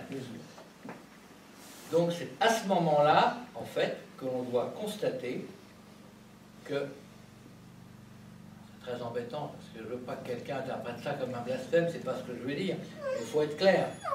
Le sacrifice du Christ est historiquement, à l'époque, un échec qui concrétise la submersion du judaïsme par les pharisiens, donc le talmudisme naissant. Voilà. Autrement dit, la mort du judaïsme. Je ne sais pas avec quel marteau il faut utiliser pour faire comprendre aux gens que le talmudisme n'a rien à voir avec la religion juive. C'est une idée d'observance. J'ai un excellent texte en prologue d'un juif, bien évidemment, en prologue de cet ouvrage, euh, où il écrit noir sur blanc deux choses tout de même totalement ahurissantes. accrochez-vous, foi est un mot creux dans le judaïsme. Ça, je savais, j'ai toujours remarqué le matin dans l'émission judaïcale de Branche que jamais on parle de foi. On parle de tribunal, on parle de ce qui est permis, de ce qui est interdit. On parle jamais de foi, ça me frappait. Au moins, il y en a un qui l'a écrit. Et un peu plus loin, le monothéisme tel que le propose le judaïsme ne présuppose pas l'existence de Dieu. Je vous jure, je ne l'ai pas. C'est signé d'un monsieur qui s'appelle Daniel Horowitz. Et c'est tout à fait, c'est- un régal, c'est tout à fait. C'est tout à fait ça. Le talmudisme, c'est l'histoire, parce que je l'ai vu sur, sur, sur Torah l'histoire du gars qui se pose la question un jour de pluie, un vendredi soir, quand il va à la synagogue, c'est pour rentrer dedans parce qu'il y a un tapis mouillé devant la porte. Question posée à un rave, donc à des, rabbins euh, qui sont spécialistes en, je dirais, en, culture euh, journalière, euh, la façon de se conduire comme un juif. Et la réponse, évidemment, est non. Le gars à la synagogue va à la synagogue, mais il n'ira pas prier, parce qu'un jour de pluie, si on a oublié un tapis, qui marche dessus, il va appuyer sur le tapis. S'il appuie sur le tapis, il, il essore les poils, et ça, c'est un travail. Donc il ne doit pas rentrer. Il vaut mieux qu'il n'aille pas à la synagogue. Je vous jure que ça ne s'invente pas. Comme l'histoire le jour du sabbat où il ne faut pas couper le, le- le papier de toilette. Parce que c'est interdit. Nous, si on tombe dans un trou, ils ont. Nadia, tu veux peut-être poser une question C'est ça va, viennent je pas là-dessus, j'ai fait le tour. Et je pense que cette idée, du- cette idée du basculement, la fin du judaïsme consécutif à la mort du Christ, est quelque chose qui- qu'il faut retenir et qu'il ne faut pas perdre de vue.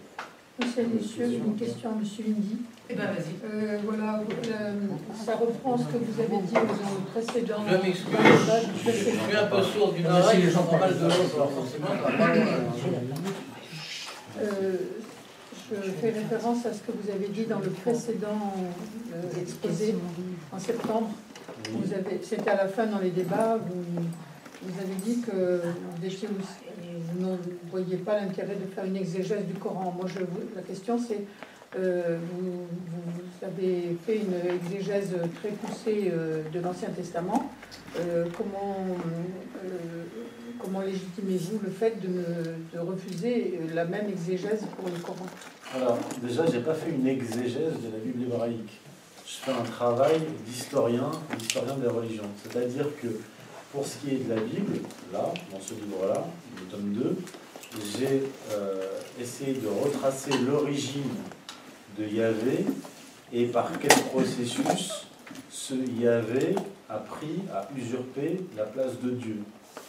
Et c'est une question euh, qui ne concerne pas que les Juifs, ça concerne l'humanité tout entière. Non, mais je ne suis pas du tout hostile. hein. Non, mais je, non, mais je, je- je- je poursuis.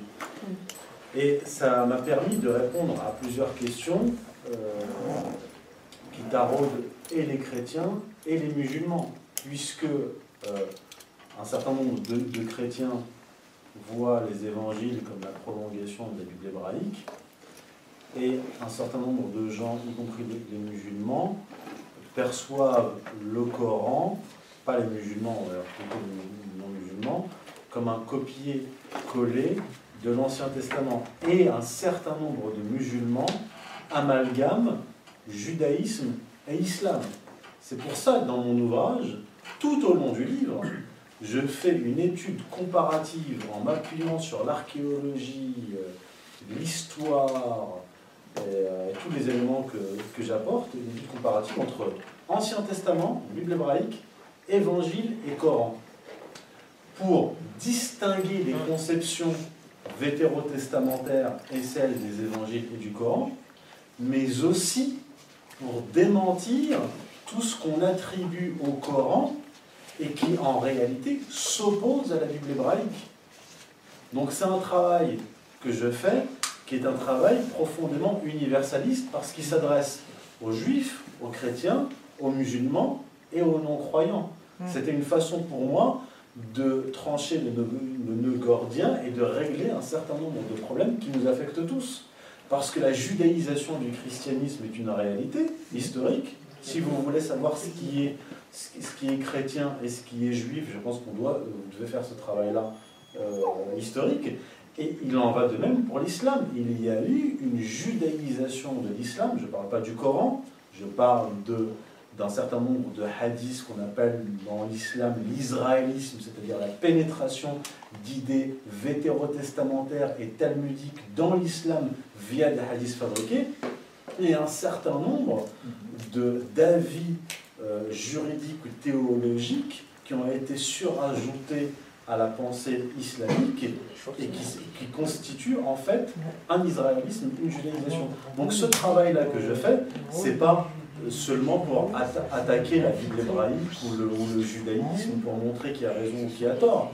C'était pour faire des distinctions nettes entre le, entre le judaïsme, donc ce monothéisme tribal, et les véritables monothéistes, sans entrer dans des considérations euh, dogmatiques et autres. Pour moi, c'était ça le fond du problème qu'il fallait régler. Depuis quelques années, on, on posait cette question Ah, ben oui, euh, quid des origines juives, de l'islam, quid de- du judéo-christianisme dans l'islam, etc. Et en faisant cette étude historique et cette étude comparative, j'ai démontré par A plus B que les falsifications de la Bible hébraïque, le polythéisme, la dimension démoniaque de Yahvé qu'on va retrouver, les sacrifices d'enfants, tout- tout- toutes ces choses qui sont, euh, euh, comment dire, euh, révulsantes, ne se trouvent pas dans le Coran et sont même condamnées par le Coran. Voilà. Donc si vous lisez mon livre attentivement, vous verrez qu'il y a une clarification sur toutes ces thématiques. Il y a sept chapitres différents, sept, euh, plus, de, plus de thématiques encore qu'il qu'il n'y a de chapitres, et systématiquement, je remets les choses à l'endroit. Pourtant, dans le Coran, hein, il y a des- une le centaine d'appels euh, au meurtre. Le judéo-islamisme, on le connaît moins, et c'est pas vieux, il y a six semaines, deux mois, le Rav Shaya, c'est un nom qui vous dit quelque chose, Oh, oui, bien oui, sûr. Ah, oui, le Rav Shaya qui fait des tas de vidéos, machin, Oh, extraordinaire, dans une petite vidéo, expliquait vraiment que la seule religion qui, qui prie le même Dieu qu'eux, c'est l'islam.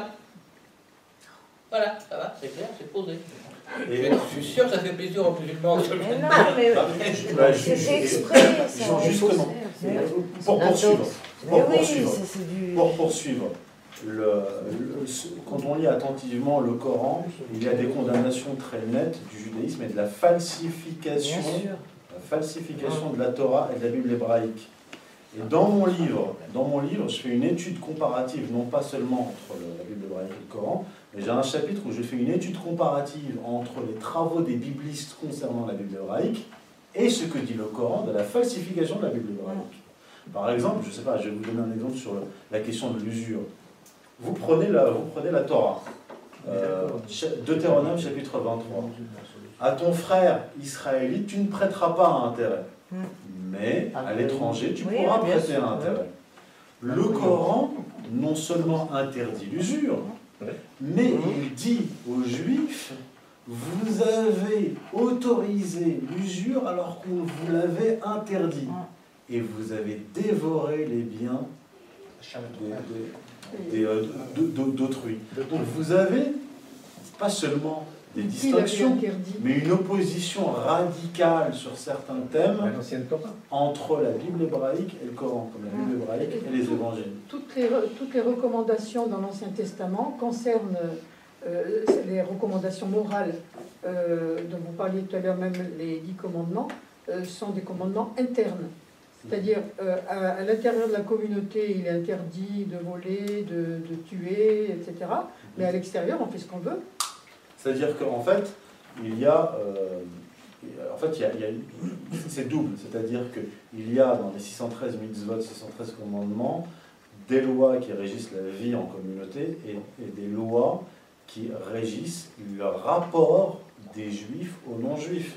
C'est pour ça qu'il leur dit, tu peux prêter à, tu peux prêter à, à l'étranger avec intérêt, mais pas à ton frère. Donc c'est pas seulement des lois qui concernent la communauté juive, ce sont des lois Mais je concerne le comprends pas rapport comment on peut besoins, reprocher. Ce sont des recommandations qui ont été faites par Yahvé. Et quand ils, les, quand ils appliquent ces recommandations, on ne peut pas leur reprocher de le faire. Ils le font parce qu'ils en ont reçu euh, l'autorisation ou l'ordre. Et, et, euh, il y a une chose qui est très fréquente, vous, en avez, vous avez fait un peu allusion au fait qu'il y avait quelqu'un d'extrêmement cruel. D'ailleurs, Racine l'appelait le cruel dieu des Juifs.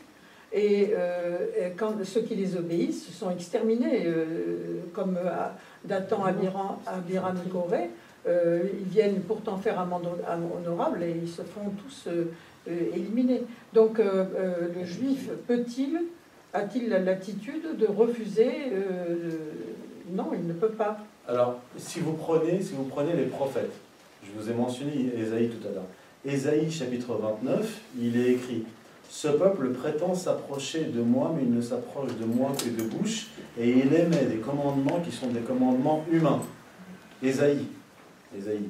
Ésaïe, c'est 8e siècle, je crois, 8e, 7e siècle, avant Jérémie. C'est- C'est-à-dire que Ésaïe, à cette époque-là, à cette époque-là, la Torah n'avait pas encore été, euh, comment dire, la dernière version de la Torah, la dernière version n'avait pas été finalisée, que déjà Ésaïe pointait cela du doigt. Jérémie, un siècle plus tard, dit Ne dites pas, nous sommes. euh, Jérémie chapitre 8, verset 8. Ne dites pas, nous sommes sages et nous avons la Torah de Dieu, car le calame mensonger des scribes l'a rendue mensongère. Et voilà. Bah. Peut-être, mais n'empêche que alors, euh, les commandements euh, euh, qui, qui valent à l'intérieur de la communauté et pas à l'extérieur, euh, qui est-ce qui a dit euh, tu pourras prêter, euh, tu prêteras sans Ce, intérêt à ton ce frère sont les scribes, ce sont les prêtres. C'est la fameuse loi orale qui n'existe Ah, pas, voilà. qui a été inventée par les, Alors, par les, par donc il y a une contradiction Alors, parce que s'il y avait été euh, quel- ce Dieu cruel euh, qui extermine ceux qui sont. euh, parce que là, Dathan, Abiram et Corée ont été exterminés parce qu'ils avaient murmuré, c'est-à-dire qu'ils avaient grondé, ils avaient protesté contre euh, Moïse qui leur demande, qui leur, euh, qui répercutait les ordres de Yahvé. Mm. Alors, euh, où, est, où, où est la contradiction? Que- Comment est-ce qu'on peut dire une fois ce sont les scribes, une fois c'est Yahvé? Bon, il me semble que c'est c'est- lui qui a la donné les ordres. La, la véritable loi, je vous l'ai dit, est rappelée par les prophètes. Par les Mais oui, mais alors Ésaïe dit euh, Tu suceras le lait des gentils. J'ai expliqué que Oui. ça, c'est dans le Deutéro Ésaïe, c'est pas dans le livre traditionnel d'Ésaïe, c'est dans le chapitre 60, 61, 62. C'est un livre qui a été rédigé deux siècles après Ésaïe, pendant la période perse, et qui a été attribué à Ésaïe. C'est pas de Ésaïe. C'est un travail compliqué. Effectivement, on doit distinguer les textes qui viennent véritablement des prophètes et ceux qui ont été falsifiés. Les textes qui viennent de Dieu et ceux et qui viennent des scribes et des prêtres. Yahvé, qui est une divinité rencontrée après la mort de Moïse, est Dieu, con- euh, Dieu le véritable euh, Dieu de l'époque de Moïse. Et il faut distinguer les lois véritables de Moïse et les lois qui ont été falsifiées. C'est très oui. difficile. C'est pour ça que, tant- ceux vous êtes croyants, vous suivez les prophètes. Et d'ailleurs, Jésus, qu'est-ce qu'il dit? Il dit, hypocrite, Ésaïe a bien prophétisé sur vous lorsqu'il a dit, ce peuple prétend s'approcher de moi, mais il ne s'approche de moi que des bouches et il émet des commandements qui sont des commandements humains. Jésus, comme les prophètes précédents, est venu euh, abolir les fausses lois et confirmer la véritable loi. Mais alors, quand euh, il y avait dit euh, dans une conversation avec Ézéchiel, euh, je les souillais par leurs offrandes en leur euh, demandant de faire rôtir leur nouveau-né pour me les offrir. Euh, J'ai oublié le, le numéro de verset. Euh, alors, c'est du faux ou c'est du pas faux? Le passage d'Ézéchiel, c'est pas ça. Ézéchiel leur dit, euh, y avait dit à Ézéchiel, je leur ai envoyé des, lois, des mauvaises lois par lesquelles ils ne peuvent pas vivre parce qu'ils se sont éloignés de moi et ils ont sacrifié leurs enfants. Et le reproche de sacrifice d'enfants, on le retrouve dans les prophètes. Or, si vous lisez certains passages de la Bible hébraïque, y compris de la Torah, il est écrit ton premier-né, c'est le- il est à moi. C'est-à-dire que vous avez des passages où il y avait demande le sacrifice d'enfants, et vous avez des passages dans, dans, dans- dans le livre des prophètes où on condamne les sacrifices d'enfants. Alors qui est Dieu? Celui qui dans la Torah demande des sacrifices d'enfants, ou celui qui par les prophètes dit que je ne vous ai pas demandé de sacrifice d'enfants? Alors, je ne sais pas, euh, je sais pas hébraïsante. Alors, donc, euh, moi, je me fie aux traductions. Moi, la traduction que j'ai, c'est, euh, je ça, je le certifie, c'est la traduction seconde. euh, je les souillais par leurs offrandes. Oui, alors justement, C'est je les souillais par leurs offrandes. C'est-à-dire, il a demandé des offrandes qui, euh, et il demande à ce qu'on lui rôtisse les nouveau-nés. alors il y a effectivement des passages où il y avait demande des sacrifices d'enfants. Claude Timmerman le rapporte dans son livre, je le rapporte aussi dans, dans le mien. Et vous avez d'autres passages dans le livre des prophètes qui condamnent le sacrifice d'enfants. Donc, ça ne peut pas être la même divinité qui demande des sacrifices d'enfants et qui condamne le sacrifice d'enfants. Vous avez même. Alors écoutez, écoutez excusez-moi monsieur, écoutez, c'est simple, puisque vous êtes, vous, êtes euh, d'égalité et réconciliation, vous demanderez à Marion Sigaud, puisqu'elle le dit dans une vidéo, pour répondre à votre réponse, sur le décalogue. Vous, savez, vous connaissez le parcours de Marion Sigaud, vous savez que Oui. Marion Sigaud, elle a vécu un moment en Israël, qu'elle voulait s'y installer, je crois, enfin des choses comme ça, et elle le raconte aussi dans son bouquin là, de- du kibbutz al-Intifada. Donc elle a suivi des cours de religion juive quand elle était là-bas. Je ne tente pas, elle l'a dit dans, dans une vidéo, c'est pas moi qui l'invente. Et à un moment donné, le rabbin qui, qui l'enseignait sur le décalogue, elle lui a dit, mais non, non, le décalogue, c'est pas une loi universelle. C'est pour nous les juifs. Bien sûr. Ben oui, bien sûr. Oui. Alors voilà. Bien sûr. Alors est-ce que ça, ça persiste apparemment quoi 30 ans après, Ah, ça, ça, persiste. ça, persiste.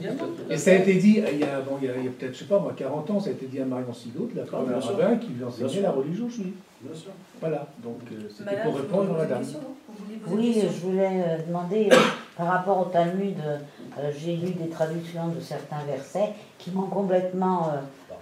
euh, là, je vais être extrêmement clair. Il faut que je fasse encore un article là-dessus lundi quand je rentre. Bon, Enfin, à ce rythme-là, vous n'êtes pas rentré hein. je laisse parler Euh, Il n'y a pas 36 solutions. Ou vous tapez les 60 tomes que ça représente en hébreu.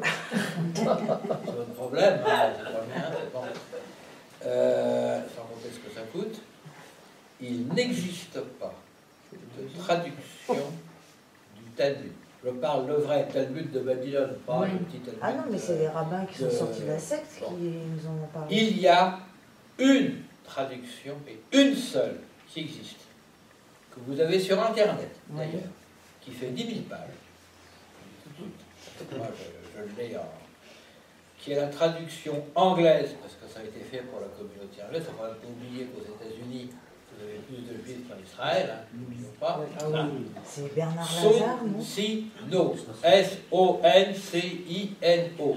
C'est un éditeur juif. C'est la seule traduction, presque, pas complètement, mais à un trait près qui manque, presque complète du Talmud. Donc vous tapez Soncino, vous allez trouver le Talmud. Vos 10 000 pages en PDF, quand vous les avez, ça, je ne vous demande pas de les lire, euh, alors, en plus, c'est particulièrement pénible sans intérêt. Par contre, ça permet d'éviter les conneries de base qui sont les flopées de citations bidons qui traînent sur Internet. D'accord. J'ai pris la peine d'en vérifier une bonne centaine. Elles sont toutes fausses. Donc c'est-à-dire. Alors, j'explique, et c'est tout simple, j'ai mis du temps à comprendre, comment ça se fait que ces citations sont fausses. D'où elles sortent. Alors, les citations, elles sont sorties d'un bouquin qui a été fait par un prêtre euh, lituanien, plein de bonnes intentions certainement, à la fin du 19e siècle, qui s'appelait Le Talmud dévo- le dévoilé, où il a récupéré ces citations d'un autre ecclésiastique qui s'appelait Rowling, lequel Rowling les a récupérées d'un document de la fin du 17e. D'où sortent ces citations de la fin du 17e La question est là. Et la réponse est claire. Elles ne sortent pas du Talmud, parce que je sais que vous avez une. euh, entre je me souviens de celle-là, il y avait une référence qui était notée Talmud Zohar. Zohar, c'est pas dans le Talmud, Non, c'est non. forcément bidon. Mais par contre, vous avez des pages, vous avez des chiffres, vous avez des numéros de paragraphes. Le gars qui a relevé ces termes-là, il n'a pas inventé ça. C'était écrit quelque part. Alors c'est écrit dans les Tophirotes, c'est écrit dans des commentaires, de commentaires du Talmud ou du Zohar ou de Dieu sait quoi, du Sefer euh, Bereshit ou autre, il y en a 50, ou de la Kabbale, en marge, dans lesquels les gars, vous avez un certain nombre de rabbins, de décisionnaires, qui euh, ont fait des commentaires, des commentaires précédents. Et il a dû retrouver ces termes-là et les prendre comme étant du Talmud d'origine. Hein C'est ça l'histoire. Et ces citations, intrinsèquement, sont fausses. Il n'est écrit nulle part que Marie était une prostituée. Par contre, si vous prenez le dans un sang excrément. le psaume 106, paragraphe A, je vais donner ça à Youssef parce qu'il en avait besoin, je ne sais plus pourquoi. Bah, pour mon dernier livre, je me Oui. suis fait un plaisir de le il est écrit, dedans, il c'est est dedans. écrit en toutes lettres, elle allait avec plusieurs hommes. Ça, c'est la traduction réelle, ça existe. Donc, son était allez y mettre votre nez quand vous pouvez, c'est en anglais, c'est illisible, évidemment, parce que pour lire ça, faut être fou.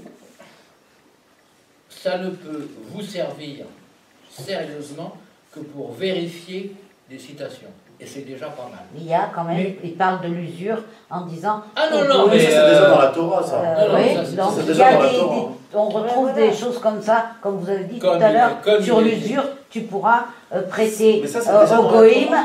Euh, faire de l'usure au goïm, Mais mais, ça, pas à tes frères. Oui, mais ça, ça il n'y a même pas besoin d'aller au Tu seras pardonné, oui. Il n'y a pas Bah besoin d'aller au. Talmud, c'est déjà au Il est chapitre parfaitement 23 du écrit, Deutéronome. il est parfaitement écrit dans le si Talmud. vous- si vous- si on, que si on sodomise un petit garçon de moins de 8 ans, c'est comme si on lui mettait le doigt dans l'œil.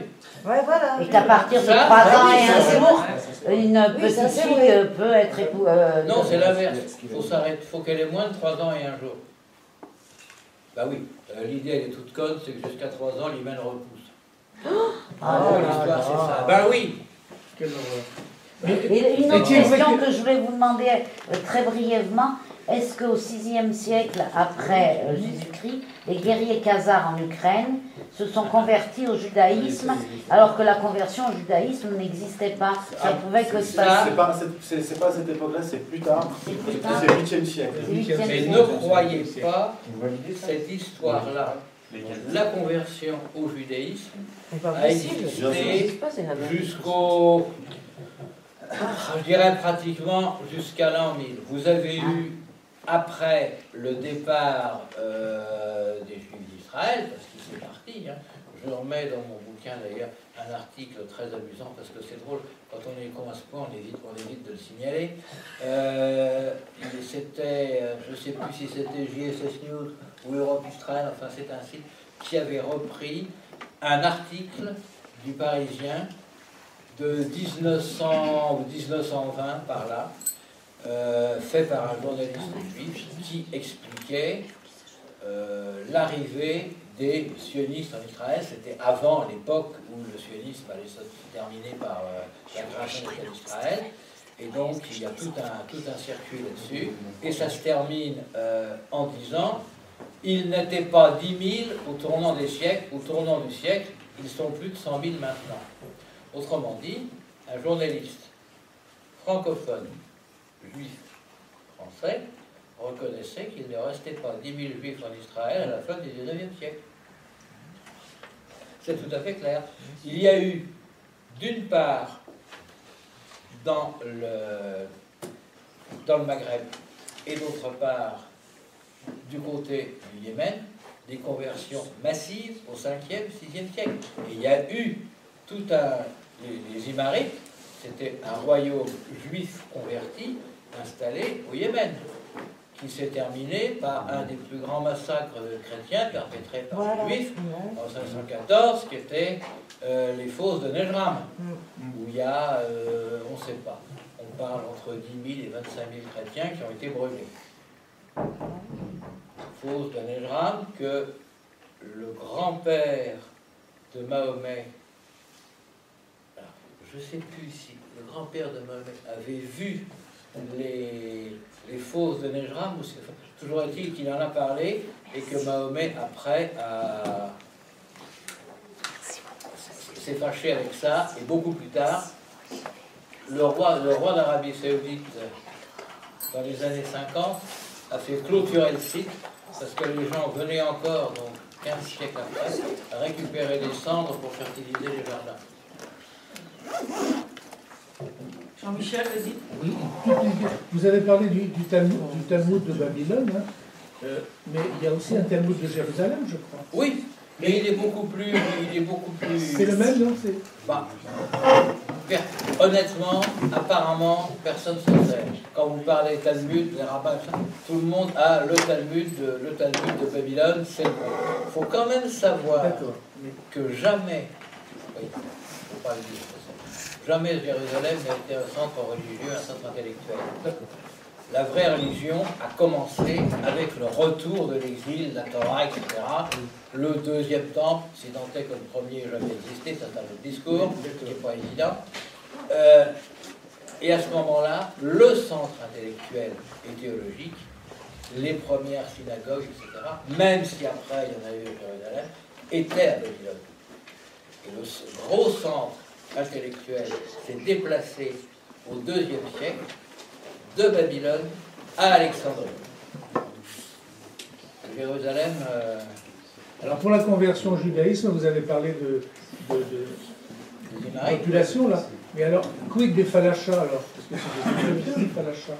Bah, euh, très honnêtement, euh, Ça existe, ils ont- je, je sais, je sais pas. Il paraît que ce les pas. descendants de la reine de Saba, enfin, il paraît. hein. Oui, mais oui, mais la reine de Saba, elle n'a pas existé. Voilà, elle n'a de pas toute façon, existé, son fils. Alors d'où viennent ces falachas qui, se- qui se pro- proclament euh, ju- judéens, enfin ju- hébreux, quoi, enfin Bah, ils sont reconnus comme tels, il se peut que. Ils ont été recueillis quand même en Israël. il se peut que pendant Oui, mais euh, mal recueillis. Oui, ils sont, Il y en a, sont qui mal- ont les- qui ont les détruits, hein. Oui, Les ils sont toujours interdits de donner leur sang en Israël parce que Oui, c'est d'accord. pas assez pur. C'est pas des vrais, c'est pas des vrais juifs. Mais, des- phases de prosélytisme. Ils sont noirs. Notamment à Rome. Oui, c'est surtout Alors, Vous c'est a problème. des chroniqueurs à l'époque et des penseurs qui, euh, qui reprochaient aux juifs d'être euh, prosélytes et de faire convertir euh, un certain nombre de, de romains. Il y a eu des, euh, il y a eu des Maghreb Je pense aussi. pas qu'ils aient voulu faire convertir des. J'ai vécu beaucoup en Afrique. J'ai même créé un comité anti-juif tunisien à une époque, en 1984, avec euh, le ministre de la police, pour interdire aux juifs tunisiens de venir vendre leurs cubes et d'escroquer déguisés en prêtres catholiques pour aller vendre des cubes. Ah, C'était Borelli à l'époque qui lançait tout ça, qui était pré- président du PSG. Euh, ils allaient euh, vendre, ils se déguisaient en soutane, les juifs tunisiens, et les Naïm, Azria et compagnie, et ils allaient vendre des espaces pubs au nom de la revue catholique à des entreprises. Et Paris Match International qu'ils escroquaient en Afrique, c'était effrayant euh, tout ce qu'ils ont fait. Moi, ça m'a tellement. J'ai mis Interpol d'ailleurs contre eux, et j'ai fait un comité qui devait examiner les visas donnés aux juifs tunisiens qui étaient spécialisés dans la vente d'espaces publicitaires et euh, dans l'escroquerie euh, pure et sain, enfin, pure et dure, C'est quoi. pas vous qui avez été lourd d'ailleurs. Ah non, moi j'étais devenue pratiquement camerounaise. Je fais partie de la tribu Ewando comme Dieudonné. Et comme Yannick Noah, et j'ai le grand-père de Yannick Noah qui a été tué à mes côtés euh, au, au- au 6 avril 84 euh, par les militaires français. Un faux coup d'État organisé pour mettre, consolider Paul Biya. Coup Ah d'État oui. organisé par Mitterrand, hein, je précise. Euh, 2500 morts, moi j'étais la seule blanche incarcérée, j'ai failli y passer d'ailleurs. Donc bon, des histoires j'en connais, mais euh, j'ai vu des choses tellement effroyables que effectivement, euh, bon, j'en passe et d'autres. Y a-t-il encore une dernière question? Monsieur Non, en fait, c'était juste une petite question pour savoir comment, euh, si, si on pouvait euh, converser par, par email, parce que je suis pas très bon orateur et je suis plutôt, euh, plutôt à l'aise dans la rédaction pour poser quelques Ah questions. bah bien sûr, après, bah on va terminer avec une dernière question et après vous pourrez aller euh, discuter.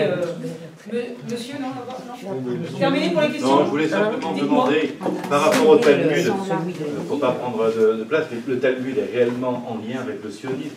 C'est un code, c'est une question, Pas hein, c'est une question Non, que je pose.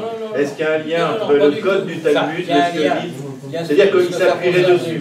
Mais il faut savoir qu'au départ, d'ailleurs parce qu'il s'en méfiait contre la peste, Herzl a conçu le sionisme avec, alors ça, le, le côté mythologique, c'est pour Youssef, sur la, la comment ça s'appelle euh, Bah, L'histoire l'histoire messianique du L'histoire sionisme. spécialique du sionisme c'est pour lui, mais dans la pratique. Les juifs religieux, ce qu'on appelle des orthodoxes ou les ultra-orthodoxes, ce qui représente en gros 30%, pas plus, mais 30% quand même. Ça veut dire 30% de femmes qui ne peuvent pas marcher sur certains trottoirs dans la rue, etc. Enfin, ça, c'est les meilleurs. hein. C'est toujours, euh, quand on voit la sniout, on rêve pour les femmes de- du régime taliban. hein. C'est la liberté. euh. J'ai vu un article il n'y a pas si longtemps à propos d'une bonne femme qui avait ouvert un salon de beauté à Jérusalem avec une entrée dérobée pour que les femmes puissent venir se faire maquiller sans qu'on les repère. Ah oui, non, non, mais on en est là, faut, faut pas croire. euh, après, après, on critique l'islam, mais euh, euh, les gens n'ont pas, ont pas idée de ce que c'est que la. C'est absolument incroyable. Et donc, les juifs orthodoxes n'ont pas du tout, du tout vu d'un bon oeil le sionisme. D'abord parce qu'il était laïque, pour commencer. D'autre part parce que pour une faction d'entre eux ultra-orthodoxes, il y a une croyance qui sort de je ne sais pas où, mais qui est euh, clairement établie, qui veut que seul Dieu restaurera le troisième temple et qu'il a demandé, en fait, la diaspora, il a condamné les juifs à la diaspora, que c'est donc aller contre la volonté de Dieu de revenir en Israël. Alors ils reviennent quand même, mais ils sont revenus à reculons, très à Cette question-là, j'y j'y réponds en détail. Ça, ça a fait l'objet de mon premier livre sur Oui. cette genèse messianique du sionisme. Parce que, euh, comment dire, le Talmud interdit le retour en Terre Sainte, en un mur, c'est-à-dire en communauté. C'est Shir Shirim, Ketubot 111a. Vous ne, vous ne devez pas euh, essayer d'ater la fin, c'est-à-dire la fin des temps. Vous ne devez pas dévoiler aux nations les secrets de la fin. Et vous ne devez pas retourner en un, mur en Terre Sainte. C'est une interdiction qui a été émise par un maître du Talmud au IIIe siècle, le rabbi Elio, parce qu'il voulait contenir, les rabbins talmudistes, les poussées de fièvre messianique et apocalyptique des Juifs. Donc, le Talmud, de ce point de vue-là, est venu contenir euh, en fait ces poussées de fièvre.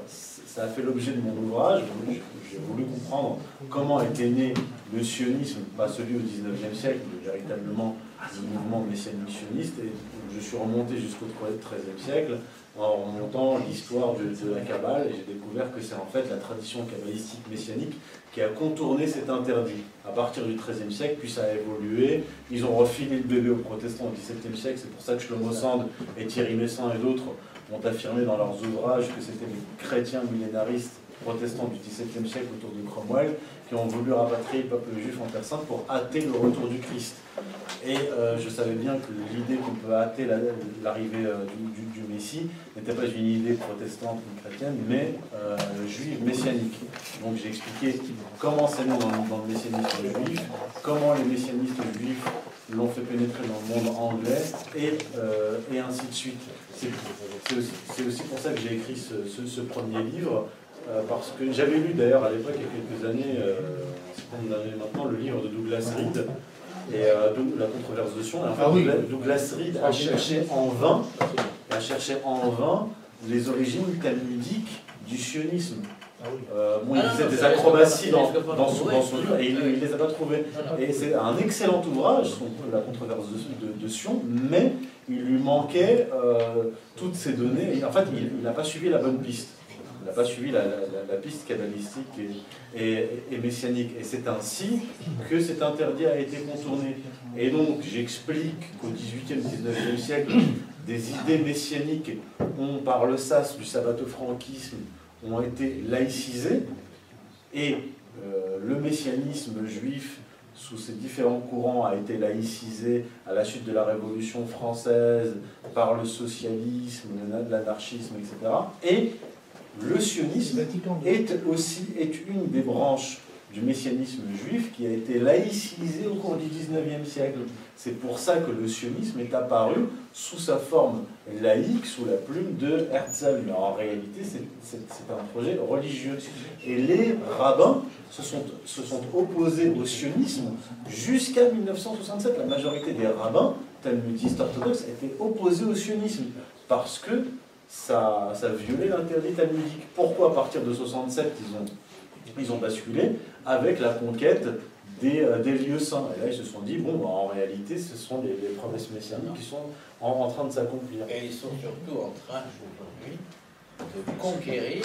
Il y a une lutte couteau tiré en Israël, je dis bien à couteau tiré, entre les juifs laïcs et les juifs dits religieux. Comme il y a une lutte à couteau tiré entre les Askénazes et les séfarades, et comme il y a plus généralement une lutte à couteau tiré entre la diaspora américaine et Israël. Le président du Congrès mondial juif disant à Netanyahou, Israël est une honte pour nous les juifs. Ça va jusque-là.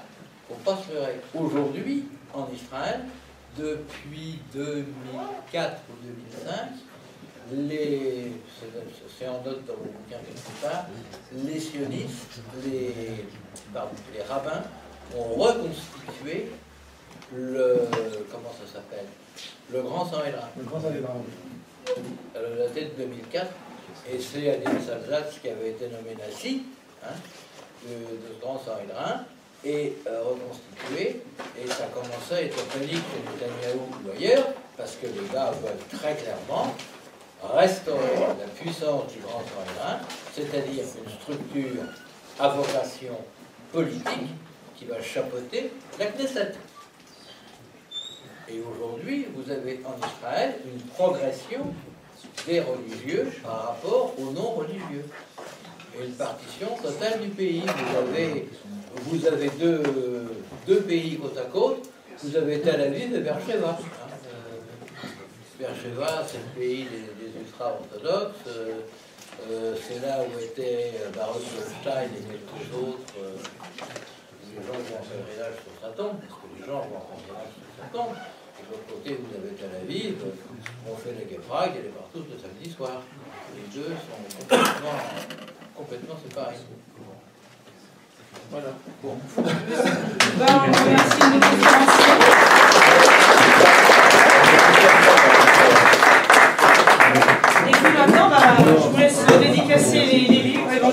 feu. Là.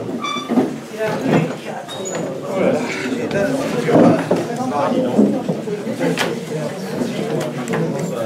Chacun